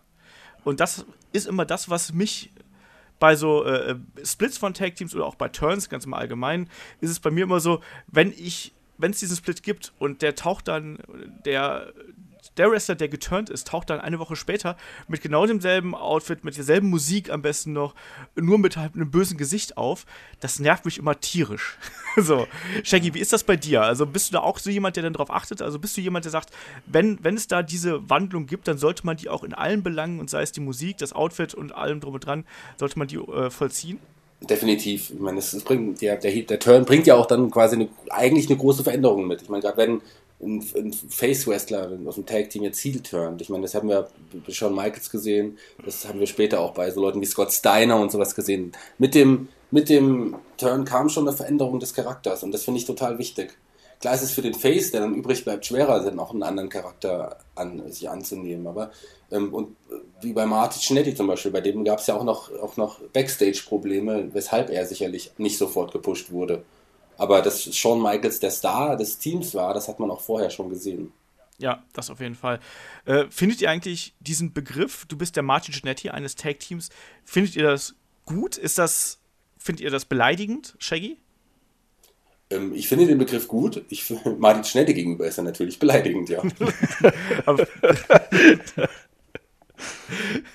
Das ist auch mal eine schöne Aussage. Nein, aber, aber findest du, dass das, das ist eine treffende Beschreibung? Weil das ist ja tatsächlich unter Internet-Wrestling-Fans ist das ja wirklich ein ganz klarer Fachbegriff, um es mal so zu sagen. Ja, ähm, also das ist ja auch ein passender Begriff. Ich meine, aus Martin Schnetti ist halt leider tatsächlich gar nichts geworden danach. Er war noch ein bisschen als Martin Schnetti aktiv, hat dann nochmal eine, eine, die Rockers wieder neu formiert. Ich glaube mit Al Snow war das damals noch. Als, als Live Cassidy. Cassidy. Ja, Live Cassidy. Cassidy. Ja, aber äh, und der hat, glaube ich, auch mit dem One-to-Three-Kid noch ein Tag-Team gebildet und, äh, glaube ich, sogar die Tag-Team-Gürtel gewonnen. Aber ansonsten war mit Martin Schnetti leider gar nicht so viel los. Aus ihm ist ja. dann nichts geworden. Sicherlich private Probleme, die dazu geführt haben, weil Talent hatte er, aber er hatte nicht das Charisma eines Shawn Michaels. Ja, das war ja auch ein bisschen traurig. Er hätte ja eigentlich auch, soweit ich weiß, also dieser Split war ja im Vorfeld des, äh, das war zwischen der, äh, das war im Vorfeld von WrestleMania 8 auf jeden Fall. Und eigentlich hätte er, ähm, ja quasi bei WrestleMania 8 hätte, hätte Janetti auf Shawn Michaels treffen müssen. Ähm, aber das hat nicht funktioniert, weil, glaube ich, Martin Janetti im Knast saß, wegen irgendwie Drogenproblemen oder Drogenbesitz oder sonst irgendwas. Auf jeden Fall äh, konnte er nicht antreten, deswegen musste ja äh, der gute Shawn Michaels dann im Opener von WrestleMania 8 gegen Tito Santana ran. Und das ist auch eigentlich einer, der äh, auch aus einem Split nicht so gestärkt hervorgegangen ist, wenn man sich das mal so überlegt. Er war ja früher äh, Teil des Teams Strikeforce zusammen mit Rick Martell. Rick Martell ist ja dann zu The Model Rick Martell geworden und Tito Santana ist halt dann zu El Matador geworden. Da kann man sich auch fragen, so, wer, wer war da der Genetti? Man weiß wobei, es nicht. Wobei die El Matador-Verwandlung deutlich später kam. Also Tito Santana war noch zwei, drei Jahre nur als Tito Santana aktiv, das bevor stimmt. es zum El Matador-Gimmick kam. Und ja. auch nicht, am Anfang auch nicht unerfolgreich, aber sicherlich war er dann auch nur mehr einer von vielen. Ging fast, und als El Matador ähm, stand ja auch nicht mehr am Rampenlicht. Also er war dann schon fast ein Edeljobber. Ja, also irgendwann, ich meine, er ist ja dann auch ein bisschen älter geworden und irgendwann war er halt dann einfach nur noch da, um das neue Talent aufzubauen. Und sei es jetzt halt eben so jemand wie Shawn Michaels. Die beiden haben sich bei WrestleMania 8 auch echt einen guten Kampf geliefert, muss man immer ganz klar dazu sagen. Das war ein technisch schöner Kampf, ein guter Opener ähm, mit, mit da war es doch noch so, dass, dass Reba McIntyre damals im Ring gestanden hat und die Nationalhymne gesungen hat, so ein äh, äh, Country-Sternchen damals. Ich weiß nicht, kennt die gar, kennt die gar nicht, aber äh, da hat doch Shawn Michaels, äh, nee, wie war das? Shawn Michaels hat ihr, glaube ich, nur einen gehässigen Blick zugeworfen und äh, ähm, Tito Santana hat ihr dann noch einen Handkuss gegeben oder so. Auf jeden Fall irgendwie sowas, um die Charaktere nochmal zu unterstreichen. Ich fand das sehr nett. Ähm, wieso das war jetzt ein total blöder Exkurs von mir zu meinen Erinnerungen von WrestleMania 8, aber ist egal. Da gab es aber noch erinnerungswürdigere Momente bei WrestleMania 8. Ja, da äh, WrestleMania 8 äh, habe ich geliebt oder liebe ich immer noch, allein dadurch, dass das damals live auf Tele 5 übertragen worden ist, wo dann Carsten Schäfer und Uli Fessler das live kommentiert haben. Das war ein toller Event. Also ich kann mich auch noch sehr gut an sehr, sehr viele Momente äh, da von der Veranstaltung erinnern. Also egal ob jetzt Roddy Piper gegen Bret Hart, äh, äh, Ric Flair gegen Macho Man Randy Savage oder auch das Comeback vom Ultimate Warrior am Ende. Das war eine tolle Veranstaltung einfach und deswegen, da hängen sehr viele Emotionen bei mir dran, wie man vielleicht gerade merkt. ähm, aber lass uns doch mal zurück zu den Splits kommen hier. Also, äh, warum sind es denn gerade äh, Trennungen, die äh, den Zuschauer so emotional in ihren Bann ziehen? Shaggy, du als alter äh, Literat und Mensch, der gerne auf der Bühne steht. Warum ist es gerade äh, die Geschichte von Verrat und Vertrauensbruch, das äh, die Leute dann so packt? Na, zum einen hat, haben, hat sich das Publikum, haben sich die Fans mit dem Team angefreundet. Das, ähm, die haben die, die, beiden zusammen geliebt, sie haben Freundschaft gesehen. Freundschaft ist was ganz Tolles. Und wenn dann ein Verrat kommt, dann hasst man den Charakter. Der, der Charakter wird einfach mies dargestellt und ähm, das ist einfach Emotionen und das Publikum will sowas sehen. Ja, und das ist halt, es emotionalisiert halt einfach, ne? Also das ist äh, nicht nur im Wrestling so, also, sondern Wrestling leitet sich da natürlich auch gewisse äh, Soap-Anteile aus. Äh, Christian, wie siehst du das? Hast du da noch irgendwie was äh, mit beizufügen, warum das gerade äh, so ein beliebter Engel im Wrestling ist? Eigentlich nicht. Ich, ich sehe es halt genauso. Du wirst einfach emotional involviert. Das ist eben diese, dieses soapige, die, dieses, äh, was man halt auch einfach aus dem realen Leben kennt. Ja, auch äh, im Bekanntenkreis, wenn, wenn da eine Trennung ist, da bist du irgendwie involviert emotional auch, ja, weil, weil du in irgendeiner Verbindung halt zu den beiden stehst, die sich da gerade trennen. Und du, du involvierst, äh, ja, äh, wie soll ich es ausdrücken? Du, du, du verfolgst die Charaktere und äh, investierst in sie und, und wächst mit ihnen und, und äh, äh, sie bereiten dir jede Woche irgendwie Freude mit ihrem Auftreten und dann kommt eben diese Trennung. Und da, ja, da bist du emotional voll drin. Und äh, ich denke dann, gerade wenn es um, um dieses Thema geht, da denke ich sehr oft an den Split der Hardys. Ich, ich habe ja schon oft genug gesagt, die sind mir relativ wurscht. Ich, ich bin jetzt nicht der große Hardys-Fan. Äh, Gerade Jeff mag ich nicht sonderlich. Aber ähm, dieser Split damals, wo Matt eben seinen Bruder hintergangen hat, äh, wo er erst angeteased hat, dass er mit dem Stuhl auf Edge haut, ja, und dann eben seinen Bruder umnietet, das, das war ein extrem krasser Moment. Und ich hatte richtig Bock damals auf dieses Match dann bei WrestleMania 25. Äh, das war ja auch ein richtig launiger Street Fighter. Ja, natürlich. Äh, ich meine, als Smart Mark weißt du genau, wa wa warum sie gewisse Dinge bringen und, und wie sie die dann bringen und sowas. Aber trotzdem ist das irgendwie so ein, so ein Angle eben im Wrestling, der einen immer mitreißt. Ja, das funktioniert eigentlich in, sag mal so, wir haben auch gleich noch eine Liste mit Splits, die halt eben nicht funktioniert haben, aber wenn das gerade in den Main-Event-Regionen, ähm, wenn das alteingesessene Tag-Teams sind, die sich dann auf einmal splitten, oder wenn es halt eben wirklich diese ganz bedeutenden Charaktere sind, wo du weißt, die sind irgendwie miteinander verbunden, dann kann das halt wirklich äh, große Emotionen hervorrufen und dann sind das auch einfach die besten Geschichten. Also, äh, wenn wir jetzt ganz tief in die Vergangenheit äh, gehen, ähm, ist, glaube ich, äh, die Geschichte der Megapowers muss man da erzählen, weil das einfach äh, das Wrestling in den äh, späten 80ern, äh, frühen 90ern einfach geprägt hat und vor allem auch äh, diese Beziehung von Macho Man und Hulk Hogan einfach auf ewig irgendwie miteinander verbunden hat. Äh, Shaggy, du als, genauso wie ich, als alter Mann, äh, hast du damals diese Geschichte der Megapowers mitbekommen und wie war das damals? Ähm, ich habe das damals mitbekommen, aber erstmal danke für den alten Mann. Ich bin vielleicht etwas älter als du, aber ich sehe nicht so alt aus. Egal. Ähm, die die Megapause, ich meine, Wendy Savage und Hulk Hogan, das waren die beiden Aushängeschilder der WWF damals. Und ähm, als sie sich zusammengetan haben, ähm, war das eine ganz große Sache. Also das, die waren wahrscheinlich das größte Team definitiv zu der Zeit, weil es auch die beiden größten Stars waren. Ähm, die, der, der Split fing ja da, oder zumindest das hat sich ja über, über Monate, das ging ja ein Split, der ewig lange gedauert hat, über Monate ähm, aufgespielt. Savage war eifersüchtig auf, auf Hogan, weil er das Gefühl hatte, dass der irgendwie äh, Miss Elizabeth nachstellt oder sie zumindest gut findet und gleichzeitig auch, dass Elizabeth irgendwie Hogan gut findet. Und in, irgendeinem Match war es doch so, dass Elizabeth sich verletzt hatte oder vom Apron gestoßen wurde mhm, in einem genau. Tag Team Match und, und, und ähm, Hogan hat sie Backstage gebracht und hat den Macho Man allein im Ring gelassen. Und dann ging's los. Olaf. Genau. ja, dann, dann ging's los. Also dieses Anteasen von Spannungen ist da eben das. Ich finde diese Fehde sehr interessant, weil das gleich mehrere äh, Motive eigentlich aufbringt. Also wir haben es gerade eben bei den Rockers zum Beispiel erwähnt. Da war das klare Motiv. Äh, nicht unbedingt Neid, aber halt eben so dieses Motto, nach dem Motto, du hältst mich zurück, ne? du bist mir ein Klotz am Bein, ich könnte viel besser sein ohne dich. In diesem Fall ähm, hat man da eben noch eine, äh, eine Gastrolle sozusagen reingebracht mit Miss Elizabeth, die damals ultra populär war ähm, und da war sie noch nicht verheiratet mit dem Macho Man, aber äh, man wusste halt schon, das war halt dann eben so eine, äh, dass die beiden da eine, eine Beziehung pflegten, das war bekannt. Und das hat man dann sozusagen mit in diese Geschichte einfließen lassen. Und wie du es gerade schon gesagt hast, äh, es entstand Neid. Und der Macho Man hatte schon immer einen etwas durchgedrehteren Charakter gehabt, also wohl ja nicht nur äh, auf der Bühne, sondern wohl auch durchaus äh, behind the curtain, wie man so schön sagt.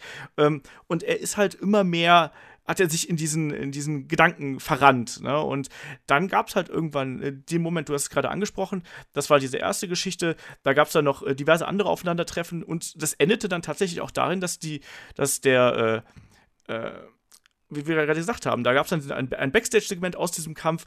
Da hat sich dann auch Hogan um äh, Miss Elizabeth gekümmert und dann wurde Hogan hinterrücks von dem Macho Man angegriffen. Und dieser Moment des Angriffs ist halt dann eben auch der entscheidende Moment, wo darüber entschieden wird, wer geht hier als Guter aus dieser Geschichte raus und wer als Böser. In diesem Fall hat man dann auch die Charakterentwicklung vom Macho Man ganz eindeutig vollzogen. Der Macho Man äh, ist dann wirklich zum Macho King mutiert, der ist dann komplett durchgedreht, ähm, hat dann, äh, äh dann auch noch Miss, äh, nicht mal Miss Elizabeth an seiner Seite gehabt, sondern natürlich dann auch hinterher äh, Sensational Sherry und war dann wirklich einfach in einer komplett anderen Welt und dieser Charakter hat über Jahre bestanden. Ähm, und wurde erst dann durch die äh, Niederlage gegen den Ultimate Warrior bei WrestleMania 7 ein Karrierematch wurde das erst wieder aufgebrochen, wo dann eben äh, ja äh, Sensation Sherry den Macho Man äh, hinter noch attackiert hat nach dem Match, obwohl er halt eben äh, verloren hatte und dann hat Miss Elizabeth sozusagen zugunsten ihres äh, baldigen Mannes irgendwie eingegriffen und dann war auf einmal dieses Paar wieder zusammen und da hast du auch wieder gesehen, wie sehr die Leute da emotional involviert waren. Also du hast quasi wirklich erwachsene Menschen im Publikum gesehen, die geweint haben, als äh, Miss Elizabeth und der Macho Man sich da in die Arme gefallen sind. Und solche Emotionen dann zu kreieren, das ist halt die ganz große Kunst des Wrestlings. Und hier hast du dann gleich mehrere Aspekte eines Splits. Du hast auf der einen Seite hast du halt diesen Split eines Tag-Teams, der Mega Powers, die ja dann, dass er dann auch in einem äh, WrestleMania-Match bei WrestleMania 5, glaube ich, ähm, ja dann kulminiert ist. Also da gab es ja auch diese berühmte Schlagzeile mit äh, The Mega Powers Explode und so. Da gab es dann das große Titelmatch, was Hulk Hogan gewonnen hat. Und zum anderen hast du aber dann auch diese Beziehung zwischen dem Macho Man und Miss Elizabeth, die dann eigentlich auch nochmal ein Split gewesen ist. Also das hat damals ganz hervorragend funktioniert und dadurch war das auch so eine Geschichte, die, glaube ich, bis heute auch legendär ist. Und äh, ja, Shaggy, vielleicht noch mal ganz kurz auf die Beziehung von ähm, vom Macho Man Randy Savage und Hulk Hogan nochmal zurückgekommen. Ich habe das oben äh, in unserem Handout als äh, eine Nemesis-Fehde bezeichnet. Also sprich, diese beiden waren allein durch diese Geschichte auf ewig irgendwie aneinander gebunden. Das haben wir ja zum Beispiel jetzt auch bei El Generico und Kevin Owens zuletzt im Podcast gesagt, dass die beiden ja auch so aneinander gebunden waren. Ähm, was macht das aus? Ne, es ist auf jeden Fall, ähm, es, es waren erbitterte Erzfeinde. Ich meine, das im Grunde fast bis zu Ende ähm, der Karriere von beiden. Die haben sich natürlich auch immer mal wieder zusammengetan, hatten aber auch immer wieder Matches gegeneinander. Also äh, Hogan und, und, und Savage waren wie Batman und Joker, wie El Generico und, und Kevin Steen. Das waren einfach füreinander geboren. Das war einfach wirklich eine Fehde, die es einfach geben muss, wenn man die beiden so sieht. Zwei schillernde Gestalten auf jeder Seite. Also ich meine, das waren wirklich eine der erbittertsten Fäden der Geschichte des Wrestlings. Ja, und auch eine der legendärsten Fäden einfach. Und wie gesagt, die beiden, egal ob sie bei WWE, bei WCW oder sonst irgendwo waren, die beiden haben immer irgendwas miteinander zu tun gehabt, muss man sozusagen. Und das ist eben aus dieser Rivalität äh, im Vorfeld von WrestleMania äh, 5 und so äh, entstanden. Das war eben was ganz Besonderes. Ähm, man kann aber ja nicht nur gegen seinen Tag-Team-Partner turnen, man kann ja theoretisch auch gegen seine Promotion turnen. Das ist mir jetzt auch im Nachhinein erst so äh, bewusst geworden. Also zum Beispiel wie das Hulk Hogan damals äh, bei, äh, beim Bash at the Beach gemacht hat, äh, 1996. Chris, die Gründung der New World Order. Hast du damals schon Wrestling geguckt? Nicht regelmäßig, nein. Und äh, die WCW äh, war bei mir immer so ein bisschen unter Ferner liefen. Also äh, ich weiß nicht, ob ich das schon mal erzählt habe. Ähm, ich wollte halt immer die WWF sehen. Da war, als ich das erste Mal gesehen habe, halt so Leute wie Bret Hart, die mich irgendwie sofort angesprochen haben. Und dann hinterher natürlich The Rock und so. Und ähm, ich durfte es nicht gucken. Dann habe ich äh, ein bisschen rumgemault. Mein Vater hat es mal gut gemeint und hat mir Wrestling aufgenommen. Und was war's? Da, war, da waren dann nicht The Rock und Stone Cold, sondern Booker T und andere Leute von der WCW. Und ich fand es total kacke. ähm, aber ich, ich kenne natürlich äh, die, diesen Verrat von Hogan an der WCW, wie er sich der NWO angeschlossen hat. Das ist halt. Äh, ja, ähm, das muss man gesehen haben als echter Wrestling-Fan. Und man hat es wahrscheinlich auch schon 50.000 Mal gesehen, weil es im WWE TV oder in den zahlreichen Specials auf dem Network ja auch wirklich äh, totgespielt wird, eigentlich, diese Szene. Aber das zeigt eben auch, dass sie unfassbar wichtig war für die Entwicklung der Wrestling-Landschaft allgemein, eben nicht nur für äh, die Storyline, die da aufgezogen wurde. Ja. Shaggy, wie hast du damals äh, diesen, diesen Verrat, Chris hat es gerade so schön betitelt, wie hast du das damals erlebt? Ich fand es großartig. Ich, die die, die NWO-Geschichte hat mich dann zeitweise auch dazu gebracht, fast nur noch WCW zu schauen. Also es war wirklich, wirklich innovativ, die Art und Weise, wie es passiert ist. Und ähm, klar, der Hogan, Hogan kam ja damals beim Publikum schon nicht mehr so gut an. Er brauchte irgendwie eine Veränderung und hat sich dadurch auch im zweiten Frühling geschafft und hat auch die, die Wrestling-Landschaft für immer verändert mit der Gründung der NWO. Das ist etwas, was sich in mein Gehirn eingebrannt hat, das ich nie wieder vergessen werde. Äh, würdest du denn sagen, das ist auch äh, in gewisser Weise ein Split? Also kann man gegen eine Promotion turnen, so wie du gegen deinen Tag-Team-Partner turnen kannst? Naja, er war ja eigentlich in Wirklichkeit trotzdem noch Teil der WCW. Sagen wir es mal so, das ist ja eine Geschichte gewesen. Ja, natürlich, aber äh, würdest du das auch als Split bezeichnen? Ich würde es nicht als Split bezeichnen, nein. Was? Dann ist das ja falsch hier. Ja, ich habe es im Handout gelesen. Ich wollte dich darauf ansprechen, oder?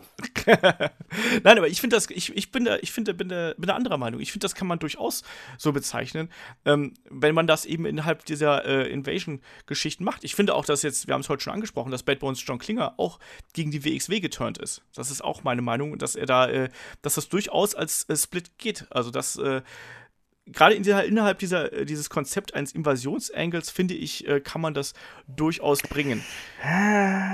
Jein. Also, ich, weiß nicht, bei, bei, Bones ist es halt einfach eher so, so, so ein Turn oder ein Twist. bei, bei, beim Hulkster und der NWO würde ich, aber ich auch sagen, dass es ein Twist ist, äh, ein, äh, ein Split ist. Aber ähm, nicht, weil er sich jetzt, weil er gegen die WCW geturnt ist, sondern er war, war das war der Split von Hulk Hogan und Hulkmania. Er. Oh. Ja. Ev evaluiere on, uh, on that. Evaluate on that. ja, er, er, ich meine, er ist ja gegen alles geturnt, für das er, äh, äh ja, äh, für das er gestanden hatte vorher. Er war äh, der, der Supermann ohne Schwächen und äh, wollte immer nur Gutes und hat äh, den Kindern gesagt, dass sie ihre Vitamine nehmen und ihre Gebete sprechen sollen und was nicht alles. Und auf einmal ist das alles hinfällig. Und es, ja, Hogan ist nicht mehr so gut angekommen beim Publikum. Aber es war jetzt nicht, dass, ähm, dass das Publikum komplett gegen ihn geturnt ist. Er hatte immer noch seine Fürsprecher. Es war einfach auch so, äh, es, es war ja fast schon Tradition, Hogan zu bejubeln irgendwo. äh, das, äh, das Gimmick oder die Persönlichkeit war halt ausgelutscht, klar. Aber er hat, er hat sich wirklich von allem auf einmal abgewendet. Von eben äh, diesen Hulkamaniacs, die er immer als wichtigstes Gut für ihn bezeichnet hat. Das war das Wichtigste überhaupt. Er macht seine Hulkamaniacs glücklich. Und auf einmal stellt er sich dahin und, und sagt, ihr seid mir scheißegal. Und das ist halt ein echt geiler Moment gewesen. Mhm. Ja, also das ist, glaube ich, auch ein ganz, ganz interessanter Ansatz, den du da äh, aufgreifst. Also da bin ich jetzt so gar nicht drauf gekommen, aber das stimmt natürlich auch, ne? dass man quasi sich auch von seinem, einfach von seinem alten Charakter lossagen kann und äh, in dieser Form dann einen Split aufbereiten kann. Äh, das stimmt absolut. Ähm, das Lustige finde ich ja eigentlich, dass dass, dass, die, dass die äh, NWO mit so einem lauten Bang wirklich irgendwie in die Wrestling-Landschaft äh, eingedrungen ist und da wirklich halt einen, einen bleibenden Eindruck hinterlassen hat, aber man es doch irgendwie nie geschafft hat, diesen Stable dann auch so zu splitten, dass da irgendwie was Vernünftiges dabei rauskommt. Also, Shaggy, du wirst ja wahrscheinlich auch noch die Zeiten von, vom NWO Wolfpack, dem NWO B-Team und der anderen NWO, also der schwarz-weißen NWO, irgendwie miterlebt haben und natürlich auch noch der LWO und wie sie nicht alle hießen. Äh, das war ja irgendwie ganz merkwürdige, diese ganz merkwürdige Konstellation, die die WCW damals irgendwie da, da aufgebaut hat. Hättest du dir da eine klarere Abgrenzung gewünscht und auch wirklich äh, einen klareren Split? Weil ich hab, ich fand, das war alles so ein fließender Übergang irgendwie.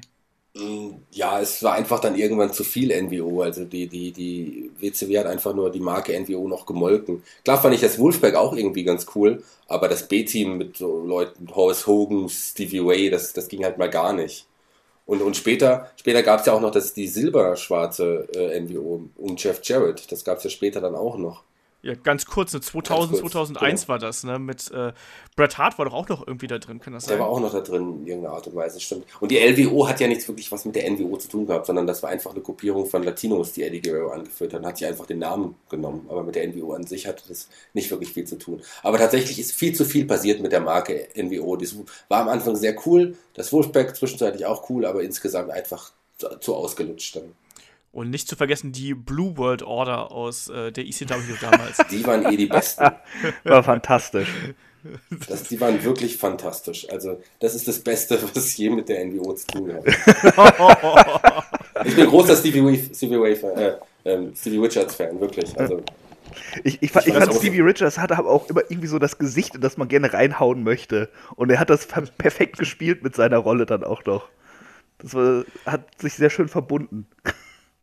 Genau, das war extrem lustig einfach, muss man halt damals sagen. Das war ähm, super. Ich habe mir übrigens, ich habe übrigens Stevie Richards gesehen und wusste sofort, das ist ein Star, das ist der kommende große Wrestling-Star. Hat vielleicht nicht ganz gereicht, aber ich war damals zumindest sicher, dass er der nächste große Star wird. ich ich habe mich auch immer gefragt, warum er aus äh, Stevie Richards nicht mehr gemacht hat. Ja, ich auch. Also der hat auf jeden Fall das Talent gehabt und das Charisma. Genau, das war auch immer so ein bisschen, ein bisschen schade, aber irgendwie hat er nie so den entscheidenden Fürsprecher für sich gehabt. Ähm, lass uns mal weiter hier mit unserer, unserer Liste machen, was, was die Splits angeht. Ähm, Shaggy, noch eine Geschichte aus der äh, MWO-Ära. Du hast es gerade eben schon angesprochen. Die Steiner Brothers, also auch ein Tag-Team, was quasi ja seit NWA-Zeiten Bestand hatte und auch bei der WWF ja äh, naja, nicht sehr erfolgreich war, aber zumindest erfolgreich und Tag Team Champion war, haben sich im Verlauf der NWO-Storyline äh, ebenfalls getrennt. Also Rick und Scott Steiner. Und Scott Steiner ist dann eher zu Big Papa Pump geworden und äh, ja, Rick Steiner ist weiterhin Rick Steiner geblieben, was ein bisschen traurig war. Ähm, wie hast du das damals aufgenommen? Also warst du ein Steiner Brothers Fan?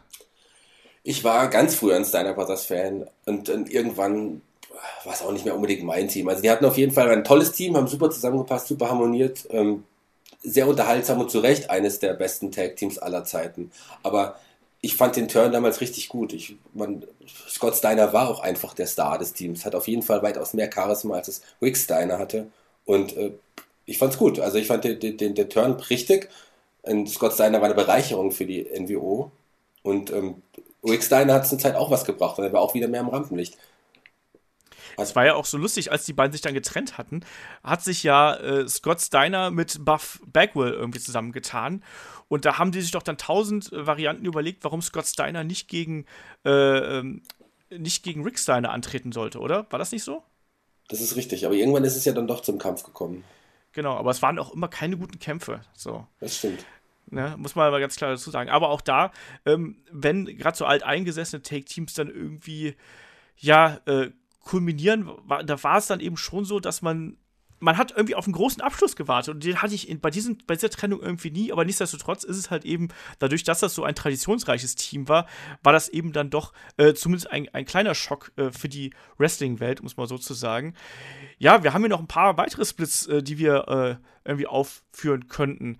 Ähm, wer, wer möchte das nächste machen? Chris, such dir mal einen aus hier aus der Liste. Evolution trennt sich von Randy Orton. Ja, dann erzähl. Gott, wo muss ich da anfangen? War vielleicht doch nicht so die beste Wahl. Äh, aber ich glaube, zu Evolution äh, äh, braucht man jetzt auch nicht zu viel sagen. Die, die Gruppierung kennt man ja. Es war, es war ja damals aufgebaut, eben um Triple H als World Champion, äh, der die Gegenwart des Wrestlings ist.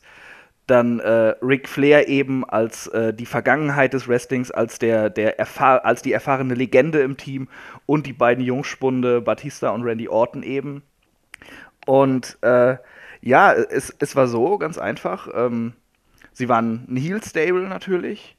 Triple H hat es nie geschafft, den, äh, den World Heavyweight-Titel von Chris Benoit wieder zurückzuholen. Und, genau. Äh, nach WrestleMania 20. nach WrestleMania 20, genau. Übrigens, fantastisches Match, das man gesehen haben muss. Ähm, ja. Und beim SummerSlam war es aber soweit. Randy Orton hatte sich eine Titelchance verdient und stand eben im Main Event gegen Chris Benoit und hat es geschafft, diesen Titel zu gewinnen. Und am nächsten Tag bei Raw sollte das gefeiert werden mit den restlichen Evolution-Mitgliedern.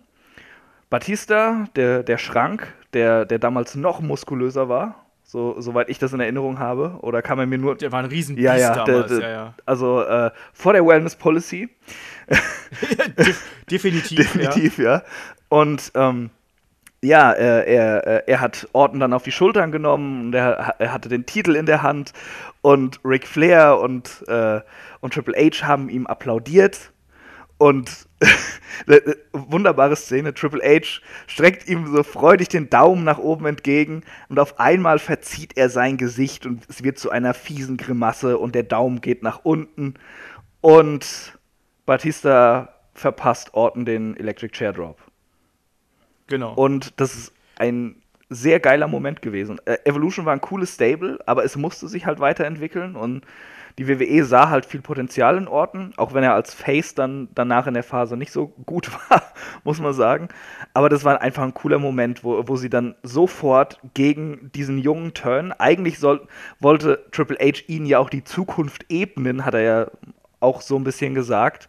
Und so wie der den Titel gewinnt, kommt dann der Neid und äh, er wendet sich gegen seinen Schützling und alle schlagen auf ihn ein. Und äh, da hätte damals eigentlich mehr rausspringen sollen, aber ähm, die WWE hat halt auch irgendwann auch gemerkt, dass Orton noch nicht so weit war, um den Titel zu tragen und potenziell WrestleMania 21 zu headlinen dann gegen Triple H. Ja. Es war ja auch so, ja. dass die Publikumsreaktion für Batista immer lauter Genau, wurden. genau, das war ja auch noch. Ja. Ja, es war halt auch, Randy Orton war halt auch nie das geborene Babyface, finde ich. Ja. Also es ist auch heute noch so. Damals noch viel mehr, weil er da auch noch deutlich weichere Gesichtszüge hatte. Da war ja auch der, der jüngste Champion, glaube ich. Ich meine, er hat ja damals Brock Lesnar als jüngsten Champion genau. abgelöst. Genau. Äh, und deswegen, also da wirkt er halt extrem weich, obwohl er davor ja auch noch diese geile Fehde mit Mick Foley ja im, äh, im Vorfeld äh, von, vom SummerSlam oh, gehabt hat, wo ja. die ja bei Backlash in einem genialen Streetfight aufeinander getroffen sind. Damals, glaube ich, der, der jüngste Mick Foley, den wir jemals gesehen haben, äh, nicht der jüngste, der dünnste Mick Foley, den wir jemals gesehen haben. Den jüngsten Mick Foley, den wir jemals gesehen haben, das war früher. Ja, das stimmt. Nee, aber der, der dünnste Mick Foley, den wir jemals gesehen haben. Äh, ein unfassbar guter Streetfight, den die beiden sich da geliefert haben. Es hat aber trotzdem nicht gereicht, dass die Zuschauer irgendwie Randy Orton dann als, ja, wirklich Fighting Babyface wahrgenommen mhm. haben. Und deswegen, der Split war super. Also es hat ja auch diese Anspielung mit dem Daumen. Ich musste da gerade an Julius Caesar und hier Gladiatoren Genau, denken. genau, das war es auch. Und, und, und Triple H hat es fantastisch gespielt. Äh, er hatte, hatte halt so dieses perfekte Timing, dass quasi mit seinem Daumen nach unten sich auch das Gesicht verzieht und immer mehr zu, äh, zu, zu einer fiesen Grimasse wird, bis der Daumen dann ganz unten ist. Ist eine wunderbare Szene, sollte man sich unbedingt angucken. ja, Triple H ist ja ohnehin ein Experte für äh, ja, Breakups, Trennungen und Splits in jeder Art. Also ich glaube, der hat so ziemlich jeden seiner besten Freunde, also seinen besten Storyline-Freunde in Anführungsstrichen, äh, schon mal betrogen und belogen und benutzt. Also äh, da gibt es ja auch diverse äh, ja, Trennungen von Shawn Michaels, muss man sozusagen. Also die beiden äh, haben ja die Generation X gegründet, wir wissen das alle, ich habe auch schon mal äh, diverse Podcasts ja über die Karrieren der beiden gemacht, aber als dann Shawn Michaels 2002 äh, dann zurückkommen äh, wollte und äh, die D-Generation X wieder zurückbringen wollte, tja, da ist dann auch diese Geschichte in einem, ja, wie soll man sagen, einem Messer im Rücken geendet, muss man sozusagen. Also da äh, hat ja Triple H, äh, Shawn Michaels quasi das, das T-Shirt vorab von D-Generation X gereicht und haben gesagt, komm, ne, wir machen jetzt nochmal was richtig Geiles und dann sind beide halt als die Generation X zum Ring gekommen und äh, wollten zusammen feiern. In dem Moment, als Shawn Michaels die Cross-Drops zeigt, dreht sich äh, Triple H um, verpasst ihm den Tritt in den Magen und anschließend den Pedigree. Tja, und damit war dann auch wiederum eine Fehde begründet, die sich ja dann auch im äh, wirklich einem hervorragenden Comeback-Match beim, äh, beim SummerSlam 2002 äh, ja, das Ende gefunden hat, beziehungsweise den Anfang eines Endes gefunden hat, um es mal so auszudrücken. Äh, Shaggy, was machte die Fehde zwischen Shawn Michaels und Triple H damals aus? Ja, die beiden kannten sich ja auch wirklich gut. Ich meine, wie wir alle wissen, sind die auch äh, hinter den Kulissen sehr, sehr enge Freunde gewesen. Und die beiden haben es einfach drauf. Also Triple H ist der geborene Heel und Shawn Michaels ist auch einfach, kann auch ein toller Fan-Favorite sein, ein tolles Face. Und äh, die Fehde war einfach erbittert. Ich meine, am Anfang war auch viel Blut mit involviert in, in den Kämpfen zwischen den beiden. Das sind einfach auch wirklich zwei, die füreinander geboren sind, entweder als Team oder als Gegner.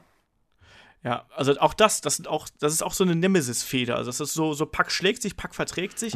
ähm, es ist doch wirklich so. Die beiden, die beiden ab, ab dieser D-Generation X-Geschichte, sobald die beiden äh, da irgendwie zusammen angefangen haben zu mauscheln, ich finde, deren Fehde hast du immer unterschwellig im Kopf gehabt. Ne? Und egal, ob die jetzt halt irgendwie miteinander oder gegeneinander irgendwie unterwegs waren, du hattest immer im Kopf, dass die beiden irgendwas miteinander gehabt haben. Das, das meine ich mit diesem Nemesis, äh, Nemesis-Geschichte dahinter. Ne? Und genauso ist es ja auch, äh, wir haben es ja beim letzten, beim Kevin Steen, beziehungsweise Kevin ich, ich, ich möchte noch kurz was dazwischen einstreuen, wo du, äh, wo du sagtest, äh, Triple H hat so ziemlich jeden Hintergang. Wenn man sich einen lustigen Rückblick auf Triple Hs Karriere äh, mal anschauen so, äh, möchte, dann unbedingt auf YouTube mal Wrestling isn't Wrestling suchen. Das ist so, so, ein, so ein Kurzfilm von äh, Max Landis, der ähm, die Karriere von Triple H nachspielen lässt mit äh, äh, ja, Frauen. ja. Äh, wunderbar. Sehr, sehr lustig, sehr vernördet, also, viele kleine äh, Gastauftritte auch von, von Indie-Wrestlern. Chris Hero ist zum Beispiel zu sehen. Ähm, ja, sehr lustig, sollte man mal gesehen haben. Aber, aber nicht nur von Frauen. China wird von einem Mann Stimmt, gespielt. China wird von einem Mann gespielt. das stimmt. Aber Triple H hat so gegen so ziemlich jeden seiner äh, besten Storyline-Freunde gefädet, die es gibt. Also er hat gegen Shawn Michaels gefädet, er hat später gegen Triple H gefädet, hat den Hintergang. Äh, er hat auch gegen Ric Flair gefädet, natürlich gegen Batista und Randy Orton. Also jeder, der irgendwie mal mit äh, Triple H in irgendeiner Gruppierung, Tag Team, was auch immer äh, gewesen ist, der konnte damit auch davon ausgehen, dass man äh, diese Gruppierung irgendwann aufsplittet und dann, dass die beiden da gegeneinander antreten. Und meistens ging es dann darum, dass Triple H, also das, als Motiv, äh, die Angst um seine Position gehabt hat. Das ist bei ihm immer das vorherrschende Thema gewesen. Er wollte an der Spitze sein und wollte diese äh, das große Gold und den Platz an der Sonne nicht den anderen überlassen. Alles andere hätte ja auch zum Gimmick des King of Kings nicht so wirklich gepasst. Ähm, ich habe, bevor mir gerade Chris ins Wort gefallen ist, wollte ich natürlich noch äh, El Generico und Kevin Steen hier in den äh, Pot schmeißen. Und da finde ich das Faszinierende eigentlich, dass man äh, es geschafft hat, diese Fehde aus den Indies quasi mit in die WWE Main Shows mit reinzubringen. Also das finde ich ja eigentlich was Besonderes, oder Chris? Ja, natürlich ist das was Besonderes, aber ähm, man hat eben auch bei Ring of Honor gesehen, die sind halt dazu geboren, um gegeneinander zu kämpfen. Das, das ist sowieso eine ganz, ganz besondere Konstellation, die man da hat. Und die werden immer irgendwie ihre gesamte Karriere über, werden die was miteinander zu tun haben. Man kann sie mal eine Zeit lang voneinander fernhalten, aber über kurz oder lang haben die wieder was miteinander zu tun. Sei es um irgendeinen Midcard-Title oder auch mal de, de, den Main-Title, falls sie Owens nochmal und Generico irgendwann mal so hochziehen sie, man wird sie irgendwann als Team nochmal sehen. Man wird nochmal einen Split von ihnen erleben. Das ist, äh, das sind irgendwo zwei Wrestler, die einfach miteinander verbunden sind. Die kannst du nicht trennen. ja, das stimmt auf jeden Fall. Und auch Kevin Owens ist ja auch ein Kandidat, der gerne mal gegen seine Tag Team Partner turnt. Wir haben es ja dieses Jahr gesehen, das große Festival of Friendship. Und ich weiß, dass Shaggy dieses Festival of Friendship ganz besonders geliebt hat. Ja, aber erinnere mich bitte nicht daran. Ich war ja so traurig. Nein, es war großartig. es war eines der, der besten Segmente der letzten zehn Jahre, ganz klar. Allein die, die Geschenke, die, die, die Jericho, Kevin Owens geschenkt, dieses Bild ist einfach unglaublich. Das hätte ich so gerne, aber meine Freundin sagt leider, ich darf das nicht aufhängen. Ähm, es war einfach ein großartiges Segment. Also das ist wirklich richtige Unterhaltung. Das ist Entertainment gewesen. Aber auch da hatten wir auch so einen Moment, also wo es jetzt bei dem Split von Evolution der, der Daumen und das Gesicht von Triple H waren, ist es ja hier die List of Jericho gewesen. Äh, die, die List of Owens. Äh, genau, die List of Owens, aber die, das, das Geschenk äh, von äh, Kevin Owens an Chris Jericho. Ich finde, da hat äh, Jericho auf jeden Fall auch so ein bisschen die Mimik eines Triple Hs nachgeeifert. Also so im Sinne von, dass er halt wirklich diese Liste nimmt und dann wirklich ganz langsam nur realisiert, sodass er uns da wirklich auf eine Achterbahnfahrt mitgenommen hat, dass er wirklich sich erst gefreut hat, so jubelnd über die, äh, über die neue Liste und dann schaut er auf diese Liste und da steht sein Name drauf und da hast du das Gefühl, dass ihm wirklich alles aus dem Gesicht fällt und das Entsetzen ist ihm ins Gesicht geschrieben. Tja, und anschließend gibt es dann eben die Attacke von Kevin Owens, äh, die dann in einem brutalen äh, Beatdown endet. Tja, äh, ich sag mal so, vielleicht, da ist wiederum die Frage, Chris, wäre das mit Blut noch besser gewesen? Ach, ich weiß nicht. Ähm, es, es ist auch so schon so gut rübergekommen, dass man es eigentlich nicht gebraucht hat. Es war auch so okay. schon intensiv und äh, in dem Fall hätte man es nicht gebraucht. Da gibt es andere, äh, andere Segmente, äh, wo, wo man nicht Leute hat, die das so gut und so intensiv darstellen können, wo Blut mehr Sinn macht, um eine ja, künstliche Intensität noch drauf zu packen. Nun gut.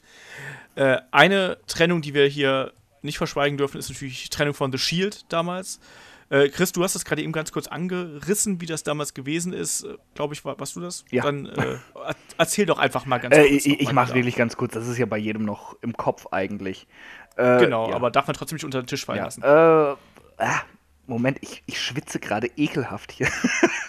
ja, ich, ich habe auch das Gefühl, ich sitze in meiner eigenen Lache. Ja, ja, genau so ist es gerade. Ähm, ich glaube, das würde keiner der Hörer mitbekommen, wenn das nicht gesagt hätte. das, das, ist mir egal, ich musste mir gerade hier, hier Luft machen, weil es so eklig ist. ähm, das bleibt übrigens auch drin, Olaf. wir sollen ruhig mitbekommen, dass wir leiden. Ähm, ja, äh, äh, Shield hat ja auch mit äh, Triple H und Randy Orton und Batista gefädet und das hat sich alles so auch, ich glaube, obwohl Batista dann schon wieder weg war, hat sich das alles noch so ein bisschen gezogen und Triple H hatte da seine Authority dann und ähm, ja, im Endeffekt standen die Shield-Mitglieder zusammen im Ring. Ambrose und Reigns ganz vorne am Seil guckten runter auch auf, ich, ich glaube, es war Triple H und Steph, oder? Die, die Ja. sie beleidigt haben oder irgendwas von ihnen wollten. Und man sah, wie sich Rollins so ein bisschen nach hinten entfernte und auf einmal hat er einen Stuhl in der Hand und hat seine Kameraden niedergestreckt. Und er wurde als neuestes Mitglied der Authority präsentiert. Was Ja. ihm eigentlich nur geholfen hat. Zumindest am Anfang. Was man aber dazu sagen muss, ist, ähm, man hat ja schon länger mit einem, einem Split des, des Shields gerechnet, aber eigentlich war es ja Ambrose, der immer so ein bisschen arrogant rüberkam und man hat gedacht, wenn jemand turnt, dann wird es ganz, doch ganz bestimmt Dean Ambrose sein. Aber mit Seth Rollins Turn hat niemand gerechnet. Ich, ich, ich weiß nicht, Das da, war gut gemacht. damals hätten sie doch jeden eigentlich nehmen können von denen, von der Positionierung her. Es hätte ja auch Sinn ergeben, wenn sie, wenn sie Roman genommen hätten. Der ist, Klar. halt, ist halt der Stärkste, den können sie dann am besten noch brauchen, um ihre Interessen zu schützen. Dann äh, äh, Ambrose, ja, äh, er- war halt immer so ein bisschen der Wortführer der Gruppe. Ne? Hätte er sie dann verraten, hätte das auch einen besonderen Impact gehabt. Und, äh, äh, also eigentlich haben sie alles richtig gemacht damit, bi- bis auf vielleicht, dass sie äh, Roman Reigns mehr Facetten hätten geben müssen im folgenden Booking. Aber äh, es, es wäre bei jedem schockierend gewesen, finde ich persönlich. Ja, das, und es wäre auch bei jedem vertretbar gewesen. Das Einzige, was ich mich halt immer gefragt habe, ist, warum hat man Roman Reigns bis heute so dicht am Shield-Gimmick gelassen? Also der ist ja wirklich, wir haben es ja gerade eben angesprochen, dass wir eigentlich alle Befürworter davon sind, dass wenn es einen Split gibt, dass dann äh, neue Musik, neue Entrance, bla bla. Ähm, aber Roman Reigns ist ja eigentlich noch der Urvater des Shield-Gimmicks irgendwie. Also der hat noch die Musik, der hat noch das Outfit. Warum ist man davon nicht weggegangen, Shaggy? Stört mich bei Roman Reigns gar nicht. Ich meine, ähm, das Shield war ja schon ein cooles Gimmick und, und die Musik ist großartig, einprägsam. Man hat ja das Intro, das Shield-Intro weggelassen, diese, diese Buchstabierung. Das hat man Das bei, bei Roman Reigns ja nicht mehr. Ansonsten, sein Outfit hat sich minimal verändert, aber es ist halt an, immer noch Roman Reigns. Ich finde, es hat Dean Ambrose gut getan, sich optisch zu verändern. Seth Rollins hat sich optisch verändert, aber bei Roman Reigns finde ich das tatsächlich nicht nötig. Okay. Chris, wie siehst du das? Hätte er, hätte Roman ein Makeover gebraucht? Ja, definitiv. Ich, ich finde diese Weste einfach nur albern, zum Beispiel. Also äh, gerade jemand, der, der so, äh, so stark dargestellt wird, aber der Einzige ist, der, der mit einer verkackten Schutzweste in den Ring steigt, das äh, geht mir einfach nicht in den Kopf. Äh, sowieso, der Charakter hätte halt einfach irgendwie ein paar, paar Facetten gebraucht. Dann hätten sie ihm von mir aus auch die doofe Weste anlassen können, aber irgendwie, er, er ist immer noch so ein bisschen auf dem, auf dem Stand wie damals bei Shield. Also ich weiß immer noch nicht genau, wa- was der Charakter mir teilweise mitteilen möchte. Dann, dann kommen dann zwar neue Sachen mal rein, wie dass er sich als Big Dog bezeichnet oder The Guy oder sowas. Das wird dann für ein paar Wochen benutzt und es ist auch weiterhin sein Nickname, aber damit passiert nichts, dass er eine Facette zu der, seinem Charakter bekommt. Genauso wie es mit seinen Storylines ist. Äh, er besiegt den Undertaker, hat danach am Tag bei Raw diese wundervolle Nicht-Promo, um es mal so zu nennen, wo alle drauf abgehen und sagen, jetzt kommt Entwicklung in den Charakter und es passiert wieder nichts. Und äh, ja, ich, ich, ich, verstehe, dass sie, dass sie ihn irgendwo auch so ein bisschen als ihren Auserwählten haben, den sie pushen möchten, aber ich verstehe äh, im Endeffekt trotzdem nicht, warum sie optisch und auch charakterlich bei ihm halt nicht mal irgendwo so ein bisschen an den Schrauben drehen. Ja, äh, das ist ja eigentlich fast ein Thema für einen ganz eigenen Podcast, Genau. mehr oder weniger. Aber ich, ich konnte es aber auch nie ganz nachvollziehen, weshalb man Roman Reigns quasi so dicht am Shield-Gimmick gelassen hat. Also ich, ich bin da, auf der einen Seite bin ich bei Shaggy, also ich finde das Shield-Gimmick auch gut und ich finde auch das Outfit passend für Roman und so. Das ist, das ist aber nicht der Punkt, sondern ich finde, man hätte ähm, versuchen müssen, ihn da äh, neue Nuancen in den Charakter einzubauen, weil das ist, es fühlt sich einfach zu sehr nach Shield an, meiner Meinung nach. Und äh, da hätte man mehr draus machen können. Aber nichtsdestotrotz, das wird wohl auch nie passieren, genauso wie der, der endgültige Heel-Turn nie passieren wird. Aber darf ich kurz was einwerfen, Olaf? Du darfst immer einwerfen. Ihr, ihr stimmt mir doch mit Sicherheit zu, wenn ich sage, dass von den dreien Roman Reigns sicherlich aktuell der interessanteste Charakter ist, mit dem man am meisten macht. Ja, natürlich. Und er ist si- sicherlich auch der größte Star von den dreien. Er ist aber auch der interessanteste Charakter, weil er der einzige ist, der äh, an den Stories irgendwo beteiligt ist, an den Zweien oder so, die sie dann im Brand laufen haben. Der Rest ist halt immer so, der, dass er in der Luft hängt. Also bei, bei Rollins 0815 Fehde gegen Wyatt, da kam nichts nach dem Triple H-Sieg. Ähm, Ambrose dümpelt halt in seinem Ambrose-Gimmick seit zwei Jahren rum, hat manchmal Lust, ma äh, meistens aber eher nicht. Und ja klar, Roman ist wenigstens äh, immer in Dingen involviert, die sich bewegen, auch wenn sich sein Charakter nicht bewegt. Ja. Sehe ich leider ähnlich wie Chris. Tut mir leid, Shaggy. Das macht nichts. Dafür sind wir hier. Wir genau. lieben dich trotzdem, Shaggy. Dankeschön. Oh. Ich euch jetzt weniger. Nein. Dann genau, leck mich doch. Ich gleich, schmeiß ich gleich Shaggy aus dem äh, Skype-Chat raus und dann turne ich gegen Shaggy. So, äh, ähm, aber wir Ein wissen Split. alle, dass genau. Ähm, der Headlock-Split, genau. Äh, wir wissen aber auch alle, dass äh, ja Trennungen und Splits nicht unbedingt äh, immer positiv ausgehen müssen. Also wir sind jetzt eigentlich nur von den äh, guten Seiten ausgegangen. Es gibt aber auch einige Splits, wo man sich gefragt hat, so, was? Wa wa warum? Warum hat man das gemacht? Und äh, da wollte ich jetzt gerne noch mal so ein paar aufführen. Also Chris, wenn du an gescheiterte Splits denkst oder an irgendwie was, was nicht richtig funktioniert hat, was fällt dir da als erstes ein? Boah, das ist schwer. Ähm was nicht richtig funktioniert. Äh, fällt mir jetzt so nichts ein, aber wenn ich auf deine Liste gucke, die du hier stehen hast, dann äh, äh muss ich die, die Primetime-Players mal nennen. Ja. Äh, das, dann suche ich mir die aus, weil das halt einfach kein Schwein interessiert. Das, das, das, äh, sie, äh, sie haben als Tag-Team eigentlich niemanden interessiert und sie haben danach niemanden interessiert, weil das einfach Charaktere waren, die einem egal waren. Dann waren sie im, im Ring jetzt nicht sonderlich spektakulär, dass du sie deshalb irgendwie wahrgenommen hast. Die, die waren immer so, boah, sie waren halt da und dann auf einmal kam der Split und dann waren sie halt einzeln da. Und Titus O'Neill genau. hat mit seinem Gebälle eh jeden genervt. Ja, ja, mittlerweile geht's ja, was Titus O'Neill angeht, aber ich glaube, was. Also, oh, wir haben ja. Seid ihr da nicht so sicher? Wir, der, der, ist die wir, wir, haben ja einige, der ist die personifizierte Pinkelpause. Ach so, du meinst jetzt hier wegen seinem Titus-Brand da. Genau, ja, ich will okay, im Ring will ich okay, den nicht okay. sehen, aber als Manager kann ich den ganz gut Das ist wirklich okay, ja, äh, sorry. Da, das ist wirklich okay. Im Ring, äh, boah, der, der ist wirklich die Pinkelpause schlechthin. Äh, als wir bei, bei Raw waren nach WrestleMania, der, das Dark Match davor oder ich, nee, das war für, für Main Event oder Superstars oder welche Show gibt es noch? Keine Ahnung. Main Event gibt's noch. Ja, Main Event war dann dieses Match, was da getaped wurde. War halt Titus O'Neill gegen weiß ich schon nicht mehr. War, war das gegen äh, war, war das gegen äh, gegen hier Dings von den Lucha Dragons, nicht Kalisto. Sin Cara, äh, meinst Sin Cara. Ich glaube, Sin Cara war es.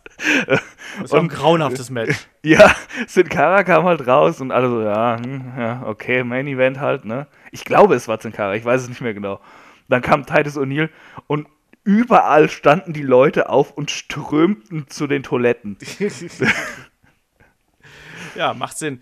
Äh, Shaggy, was fällt dir denn noch zu dem äh, Punkt gescheiterte Splits und Trennungen ein. Und nochmal kurz zu den Primetime-Players. Also ich finde ja, dass Titus hat schon eine gewisse Ausstrahlung. Das, das, das muss man ihm lassen. Und ein, ein, ein Darren Young ist schon ein, ein ausgezeichneter Wrestler. Der hat allerdings leider wenig Charisma. Das ist sein Problem. Also ich konnte mit den Primetime Players was anfangen, aber der Split hat mich dann auch wirklich gar nicht interessiert. Mich hat übrigens, wenn wir gerade schon beim Titus O'Neill Podcast hier sind, äh, mich hat, äh, als, als wir bei der Hausshow waren, saß ich ja mit der WXW Crew irgendwie. Wir waren beide von WWE eingeladen, wir saßen beide im selben Block und hab, ich habe dann neben äh, Christian Jacobi gesessen und er hat mich dann irgendwann gefragt, so ja, woran liegt das eigentlich, dass Titus O'Neill kein Major Star von WWE ist?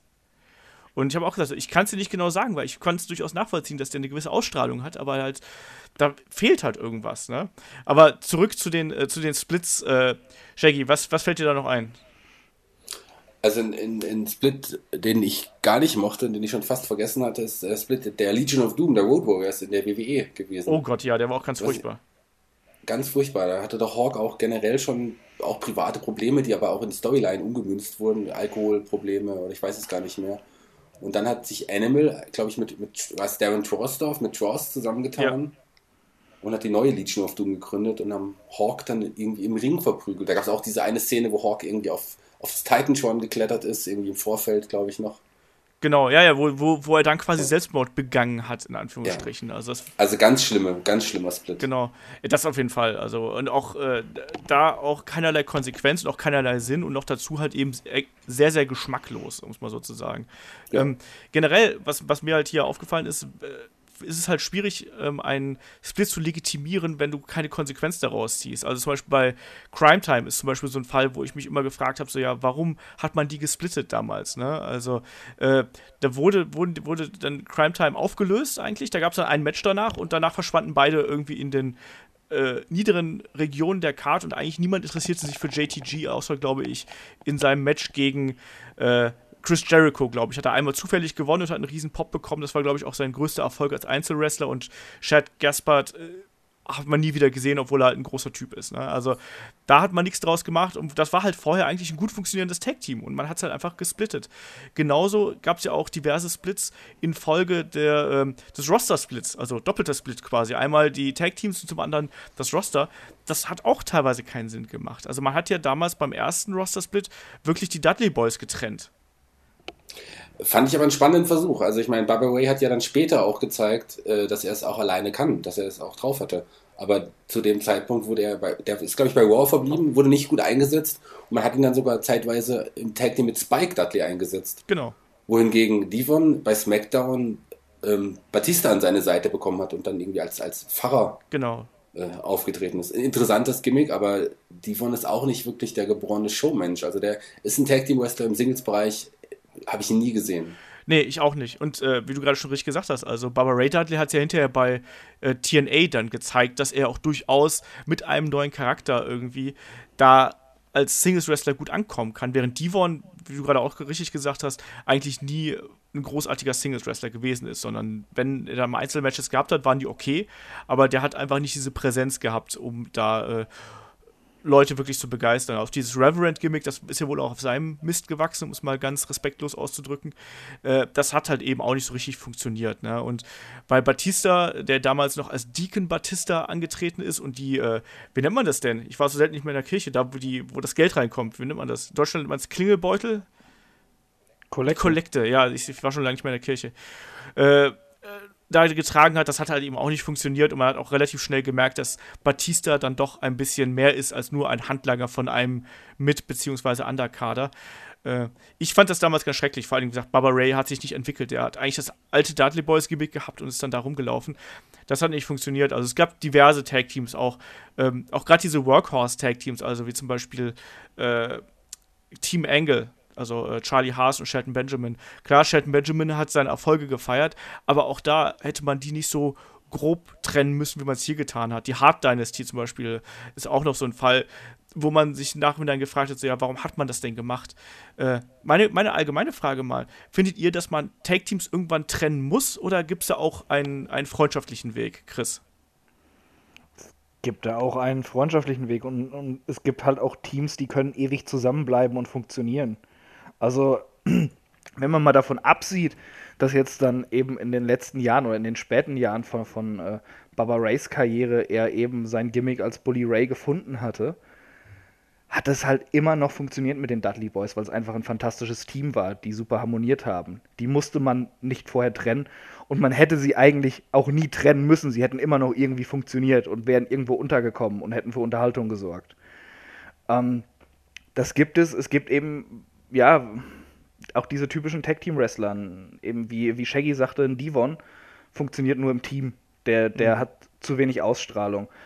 Und äh, ja, wenn ich mir jetzt so die, die Tag-Team-Szene bei uns angucke, äh, bei, bei der WWE jetzt momentan, boah, das, äh, also ein American Alpha, da müsste man zum Beispiel auch noch ein bisschen abwarten, wie sich da was entwickelt. Kann da jemand irgendwie äh, ja, herausscheinen von den beiden. Momentan sind die nämlich auch so, so gesichtslos beide, obwohl ich sie super gerne im Ring sehe, dass sie für mich einfach nur ein Tag-Team sind und äh, ich da jetzt keinen Split sehen könnte oder da, dann eine Fehde gegeneinander. Das würde mich auch nicht interessieren, weil die zu wenig Persönlichkeit haben.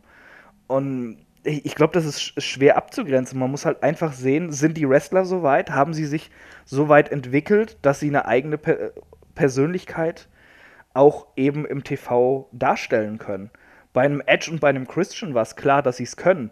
Das war der richtige Weg, die dann zu trennen und dass die sich auch dadurch weiterentwickeln, auch wenn Christian leider nie so viele Erfolge hatte wie Edge. Obwohl der sicherlich nicht schlechter war als Edge. Ähm, ja, das ist von Fall zu Fall unterschiedlich. Ja. Shaggy, wie siehst du das? Also, Christian ist gerade schon so ein bisschen Richtung äh, aktuelles Geschehen rübergedriftet.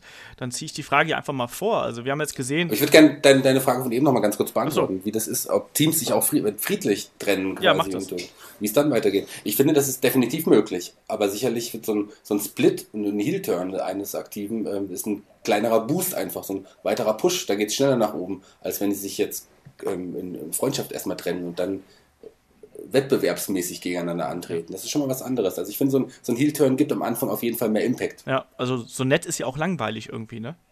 Ja. ja. aber, aber wenn ich dann, äh, wenn du mich gerade schon da, äh, beziehungsweise wenn du erstmal da jetzt die andere Frage beantwortet hast, dann springe ich hier nochmal zurück. Äh, also wir haben es ja äh, angesprochen, also Enzo und Big Cass haben sich getrennt. American Alpha weiß man aktuell nicht so genau, wie das mit denen weitergeht. Irgendwie zwischen den, äh, zwischen den Hype Bros, Mojo Rawley, ich hasse Mojo Rawley, und Zack Ryder äh, kriselt ebenfalls. Versucht man aktuell bei WWE so ein bisschen ja, äh, die Shows ein bisschen lebendiger zu machen, indem man äh, Tag-Teams einfach wild splittet, damit du einfach mehr Storylines hast. Also, weil ich habe aktuell den Eindruck, dass WWE das tut. Also mit dem äh, Split von Enzo und Big Cass war das der Anfang und bei den anderen Geschichten versucht man da ja so ein bisschen mitzuziehen. Äh, Shaggy, wie siehst du denn das? Na, der, der Split von Enzo und, und Big Cass war ja auch wohl auch gut gemacht. Ja, Klar, vielleicht hätte man noch ein bisschen warten können. Ja, hätte man vielleicht noch ein bisschen warten können, aber der Impact war groß und äh, ich fand das ein super, super Split und ich glaube, dass beide kurzfristig davon erstmal profitieren und BK sicherlich langfristig enorm von dem Split profitieren wird. Ähm, zum Thema Hype Pros, boah, es ist mir egal. so, ob die jetzt zusammen antreten oder nicht. Du bist doch sonst der Positive hier. Du sagst doch nie, mir ist egal. Sagst immer, hier, irgendwas ist immer schön. Naja, also mir waren die Hype Pros egal. Ich glaube, vielleicht gibt es dem ein Heel-Turn, gibt dem Charakter Mojo Wally vielleicht nochmal einen, einen gewissen anderen Drive und vielleicht sagt Olaf dann in ein paar Monaten, wow, Mojo Wally, der ist eigentlich cool. Nee. Nee? ich glaube nicht. ja, aber schauen wir mal. Warte doch erstmal ab, was man mit dem Charakter macht. Ja. Und ein Zack Ryder sieht man auch gerne alleine. Ja, aber hast du nicht das Gefühl, dass WWE derzeit so ein bisschen trigger-happy ist und versucht irgendwie so interessante Fäden äh, durch 0815-Splits irgendwie rauszuknallen? Naja, 0815 wäre dann höchstens ein Split der High weil, wie gesagt, der 0815 Split war es nicht bei, bei Enzo und Big Cass. Ähm, klar gibt es auch den, aktuell dann den wöchentlichen Sendungen auch neue Facette und es passieren andere Dinge. Ähm, klar, spannend. Vielleicht ist es ein bisschen kurzfristig gedacht, aber ich finde, wir haben eh zu wenig Tag Teams. Also ich finde, du hast schon recht, dass man vielleicht mehr Tag Teams haben sollte und die bestehenden nicht unbedingt splitten sollte, aber um die High Pros tut es mir nicht leid. okay. American Alpha? Ich glaube nicht, dass man die splittet. Okay. Ich glaube, die werden schon noch weiter bestehen. Man äh, will vielleicht nur die Charaktere, die, erstmal die einzelnen Charaktere ein bisschen auch nochmal dem Publikum näher bringen. Das kann natürlich auch äh, möglich sein. Chris, wie siehst du gerade äh, das viele Andeuten von WWE? Äh, versucht man da einfach mehr Bewegung in die Show zu bringen oder was denkst du, kommt da? WWE greift halt beim Booking mal wieder auf die einfachsten Mittel, um irgendwie Interesse zu generieren. Also Big Cass und Enzo ist, ist jetzt eine Ausnahme. Das hat, war wirklich mit einer Story verbunden und das war eben gut ausgeführt von beiden Charakteren. Aber äh, jetzt immer dieses Split andeuten und dann mal gucken, entlockt das eine Reaktion? Können wir da irgendwas machen? Das ist halt wieder äh, dieses typisch faule und kreative Booking, wie, wie man es äh, auch immer mit diesen Überraschungen hat äh, wo man genau weiß, okay, ihnen fällt nichts ein an Stories oder so, jetzt hauen sie irgendeine Überraschung raus, ob sie jetzt nur positiv oder negativ ist, um zu sehen, ob dann, dann sich irgendwas bewegen könnte. Äh, ja, also äh, die Hype Bros sind mir eh egal. Äh, Mojo Rawley kann gerne ähm, bei der nächsten Entlassungswelle dabei sein. Den finde ich ganz furchtbar. Ähm, Zack Ryder würde ich ja, der, der ist alleine auch unterhaltsam, aber reißt halt nichts. Dann ist er eigentlich nur Underkader, bis man ihm vielleicht in fünf Jahren dann nochmal einen kleinen Erfolg gibt. Den, ich würde unfassbar gerne Zack Ryder mal im Tag-Team mit Heath Slater sehen. Okay. Ich, ja, ich glaube, die beiden könnten gut zusammen funktionieren. Ja, vielleicht, ich weiß nicht. Ja, äh, aber ja, American Alpha weiß keiner, was los ist. Und eigentlich, äh, ja, ist die Tag-Team-Szene bis auf wenige Ausnahmen, wo die Leute halt auch schon vorher Profil hatten, wie eben äh, Cesaro, Sheamus, Hardys oder so, ist halt sehr beliebig und belanglos. So. Da, da, hat keiner den Charakter, der heraussticht, dass es einen irgendwie mitnimmt, wenn da ein Split kommt. Das mhm. ja, ist halt wieder WWE und das Kreativteam, die jetzt irgendwas probieren, weil ihnen nichts anderes einfällt. Ja, du, du sprichst gerade die Hardys an. Das ist eigentlich ein ganz guter Übergang, weil die Hardys äh, haben sich ja schon mal, die haben sich schon mehrfach gesplittet, äh, haben schon mehrfach getrennt, schon mehrfach gegeneinander gekämpft. Äh, glaubt ihr, es macht Sinn, dass äh, man quasi bestehende Teams auseinanderreißt, zusammenbringt, zusammenreißt, auseinanderbringt und so, äh, dass man quasi mehrfach gegeneinander antritt? Also gerade im Falle der Hardys muss man ja davon ausgehen, wenn das Broken Gimmick kommt, dass dann äh, die beiden auch nochmal äh, gegeneinander in den Ring steigen. Äh, ist das was, was funktioniert, weil man einfach auf eine bestehende, funktionierende Formel zurückgreift? Oder äh, sagt, sagt ihr einfach so, ja, das ist eher so eine langweilige Kiste? Chris. Mm, ja, das, das kommt immer drauf an. Also bei den Hardys zum Beispiel fände ich das überhaupt nicht schlimm. Ähm, weil eben der Aufhänger jetzt beim, in der WWE gebraucht wird für das Broken Gimmick überhaupt, dass es funktioniert. Und die beiden sind halt auch untrennbar miteinander verbunden. Ja. Und ähm, so, so sehr sie als, als, als Tag-Team miteinander funktionieren, sie haben auch gezeigt, dass sie als Gegner funktionieren. Und, und äh, ich, ich glaube, das hätte immer noch Impact bei denen. Das, es, es wäre jetzt was anderes bei Cesaro und Seamus, jetzt mal nur als Beispiel, die zusammengewürfelt wurden und dann überraschenderweise super funktioniert haben als Team. Wenn die jetzt sich wieder splitten und eine Fehde gegeneinander haben, da wäre es was anderes, als wenn man die dann in ein paar Jahren nochmal zusammenbringt. Das könnte ich mir jetzt zum Beispiel noch gar nicht vorstellen. Mhm. Weil, äh, ja, das eben einfach so zusammengewürfelt war. Aber eben bei, bei Leuten, die, die man wirklich immer miteinander verbindet, finde ich das überhaupt nicht schlimm. Also, ich habe ja vorhin auch schon gesagt, G äh, Generico, also Sami Zayn und äh, Kevin Owens werden nochmal gegeneinander fäden und sie werden auch irgendwann als Tech-Team zusammenarbeiten, sich splitten und dann wieder gegeneinander fäden. Mhm. Und da habe ich auch nichts gegen, weil das sind gute Matches, die funktionieren miteinander, die haben eine Chemie bei Segmenten und das wird geil. Shaggy, wie siehst du das? Äh, hast du Bock auf nochmal die Hardys gegeneinander? Ich sehe das ganz genauso wie Chris. Also es, bei, es gibt Teams, bei denen funktioniert das ganz klar, wenn man sie ein paar Mal splittet und wieder zusammenführt und wieder splittet. So wie bei den Hardy Boys, das würde definitiv funktionieren. Das ist auch immer interessant und das war auch immer anders. Mhm. Die, die Primetime-Players zum Beispiel wurden ja auch äh, gesplittet und dann später auch mal wieder zusammengebracht. Das hat dann kein Schwein mehr gejuckt. Auch ein erneuter Split war dann vollkommen egal. Also da hat es nicht funktioniert. Ja. Bei den Hardys ganz klar, das würde funktionieren. Ich glaube halt auch, das kommt auf die Verbindung an, die die Wrestler zueinander haben. Deswegen bei den Hardys würde das funktionieren. Bei The Shield zum Beispiel würde das auch funktionieren. Wenn du die jetzt wieder zusammenbringst und dann irgendwann wieder splittest, äh, das würde auch funktionieren und würde die Leute wieder abholen. Äh, aber das, damit kehren wir eigentlich zum Anfang dieser ganzen Geschichte wieder zurück. Ähm, es muss eine emotionale Verbindung zuvor hergestellt sein, damit die Leute wirklich in diese Charaktere äh, involviert sind und dass man wirklich äh, ja diesen Weg auch mitverfolgen möchte. Ähm, anders funktioniert das nicht, anders funktionieren Tag-Teams nicht und anders funktioniert auch die äh, ja, dieser Story-Angle des Splits und der Trennung halt eben nicht. Und äh, vielleicht, Shaggy, du hast ja schon einen deiner äh, Top 3 Splits oder einen deiner, deiner Lieblingssplits genannt. Chris, was ist denn deiner zum Abschluss? Boah, äh, äh, ich, ich auch, auch wenn ich da das nur äh, in der Nachbetrachtung gesehen habe, aber ich glaube, der beste Split ist nach wie vor äh, Shawn Michaels und Marty Jannetty. Äh, was, was mich persönlich dann auch immer noch sehr angefixt hat, war eben ähm, der, die Trennung von Paul Bearer und dem Undertaker, jetzt also mal Manager und, und Wrestler. Stimmt. Das haben wir äh, ganz vergessen zu wo sagen. Ich wo ich als Startpunkt eben sehen würde, das Debüt von Kane damals, wo dann Paul Bearer seinen neuen Schützling präsentiert hat. Ja. Und das, das ist halt ein unbeschreiblicher Moment gewesen. Da haben wir in dem, im Big Man Podcast schon drüber geredet. Und sonst, äh, ja, tatsächlich auch die Hardys im Vorfeld von WrestleMania 25. Das bleibt mir immer im Kopf. Ja, das haben wir ja, das haben wir natürlich auch so ein bisschen außen vor gelassen jetzt. Also natürlich kann äh, sich auch ein Manager von seinem Klienten trennen. So, du hast gerade äh, Paul Barra angesprochen, äh, da gab es das, es gab das mit, äh, mit Jimmy Hart zum Beispiel, äh, Sunny, auch ein äh, ganz, ganz beliebtes Beispiel, was da, was da einem einfallen würde. Also, das ist natürlich auch noch eine Split-Variante, die jetzt so ein bisschen unter den Tisch gefallen ist, im wahrsten Sinne des Wortes. aber ich bin auch eurer Meinung da. Ich glaube, dass der, der wichtigste Split äh, ist in meinen Augen auch äh, die Trennung der Rockers, weil das ist einfach was, was von der Inszenierung her und von der Darstellungsweise her und auch was dann im Nachhinein daraus geworden ist. Also nicht die Fehde von Martin Genetti gegen Shawn Michaels, sondern im Endeffekt hat das dafür gesorgt, dass wir einen Shawn Michaels gehabt haben, der eben, wie es Shaggy gerade eben schon so schön gemeint hat, der wirklich mit einem Jumpstart in seine äh, Solo-Karriere gegangen ist.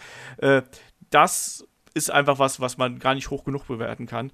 Und äh, damit würde ich sagen, können wir auch eine äh, Runde den Deckel auf dieses Thema drauf machen mit den Splits. Es sei denn, einer von euch beiden möchte noch etwas sagen. Ich würde gerne noch was zu dem Manager-Split sagen. Sag das ist ja stimmt. Das, das, weil ich fand ja, das ist tatsächlich eine ganz interessante Sache, die wir jetzt kaum angesprochen haben. Auch der, auch der, der Turn von Paul Heyman damals gegen Brock Lesnar und zu Big Show hatte auch damals Brock Lesnars Titel gekostet. Nein, aber klar, die, die Manager haben wir jetzt so ein bisschen äh, unter den Tisch fallen lassen. Also, äh, also ich, ich denke da halt zum Beispiel jetzt an, an Jimmy Hart, wie er, äh, wie er zum Beispiel von äh, Money Incorporated zu den äh, zu, zu Hulk Hogan und British Beefcake damals gegangen ist vor WrestleMania 9. Es gibt äh, einen Mr. Fuji, der von äh, Demolition zu äh, wie heißen sie, zu den Powers of Pain gegangen ist damals und sie geturnt ist. Also es gibt genug äh, Varianten, wo gerade die Manager eine entscheidende Rolle gespielt haben. Äh, und das äh, sollten wir nicht unter Tisch fallen lassen. Deswegen haben wir jetzt da nochmal so im Nachhinein nochmal äh, ein, zwei, drei Beispiele rausgenommen. Aber ich glaube, das Wichtigste bei Splits sind halt dann doch, wenn wirklich dann die Fäden auch im Ring ausgetragen werden können und wenn dann eben Tag-Teams und Gruppierungen sich splitten. Und ich glaube, da haben wir einen ganz schönen Überblick hier geliefert, äh, egal ob es jetzt irgendwie Edge Christian 2001 gewesen ist, äh, die Trennung der Rockers, ähm, selbst sowas wie die Steiner Brothers oder auch so Sachen äh, wie Hulk Hogan, der quasi seine eigenen Prinzipien äh, von sich weist. Ich glaube, da haben wir eine ganz gute Zusammenführung hier gefunden. Und dann würde ich sagen, äh, danke Chris und danke Shaggy für euer Fachwissen und für eure Zeit natürlich. Danke, danke Olaf. Und man muss ja sagen, es ist ja heute auch fast zum Split der Podcaster gekommen. Äh, Chris wäre fast gegen mich geturnt vorhin irgendwie. Was? Aber Chris, ja, fand ich schon. Gegen dich? Nie. Doch, niemals. Wir sind ja auch ein gutes Team, wir sollten uns nicht trennen. Du bist für mich immer der Marty Cinelli des Podcasts.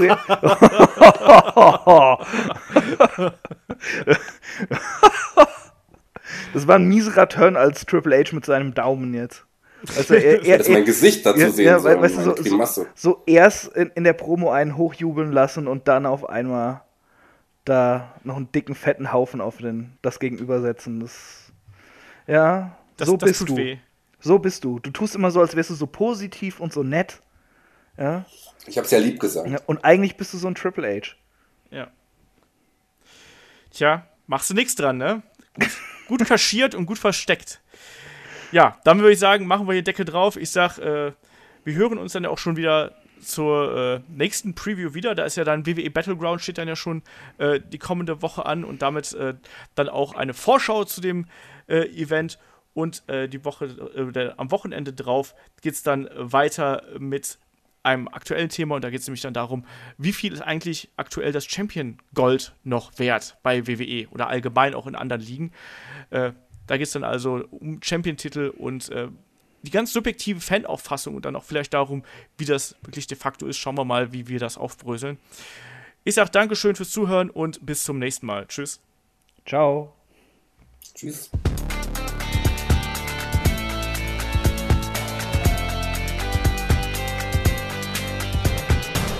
Headlock, der Pro Wrestling Podcast.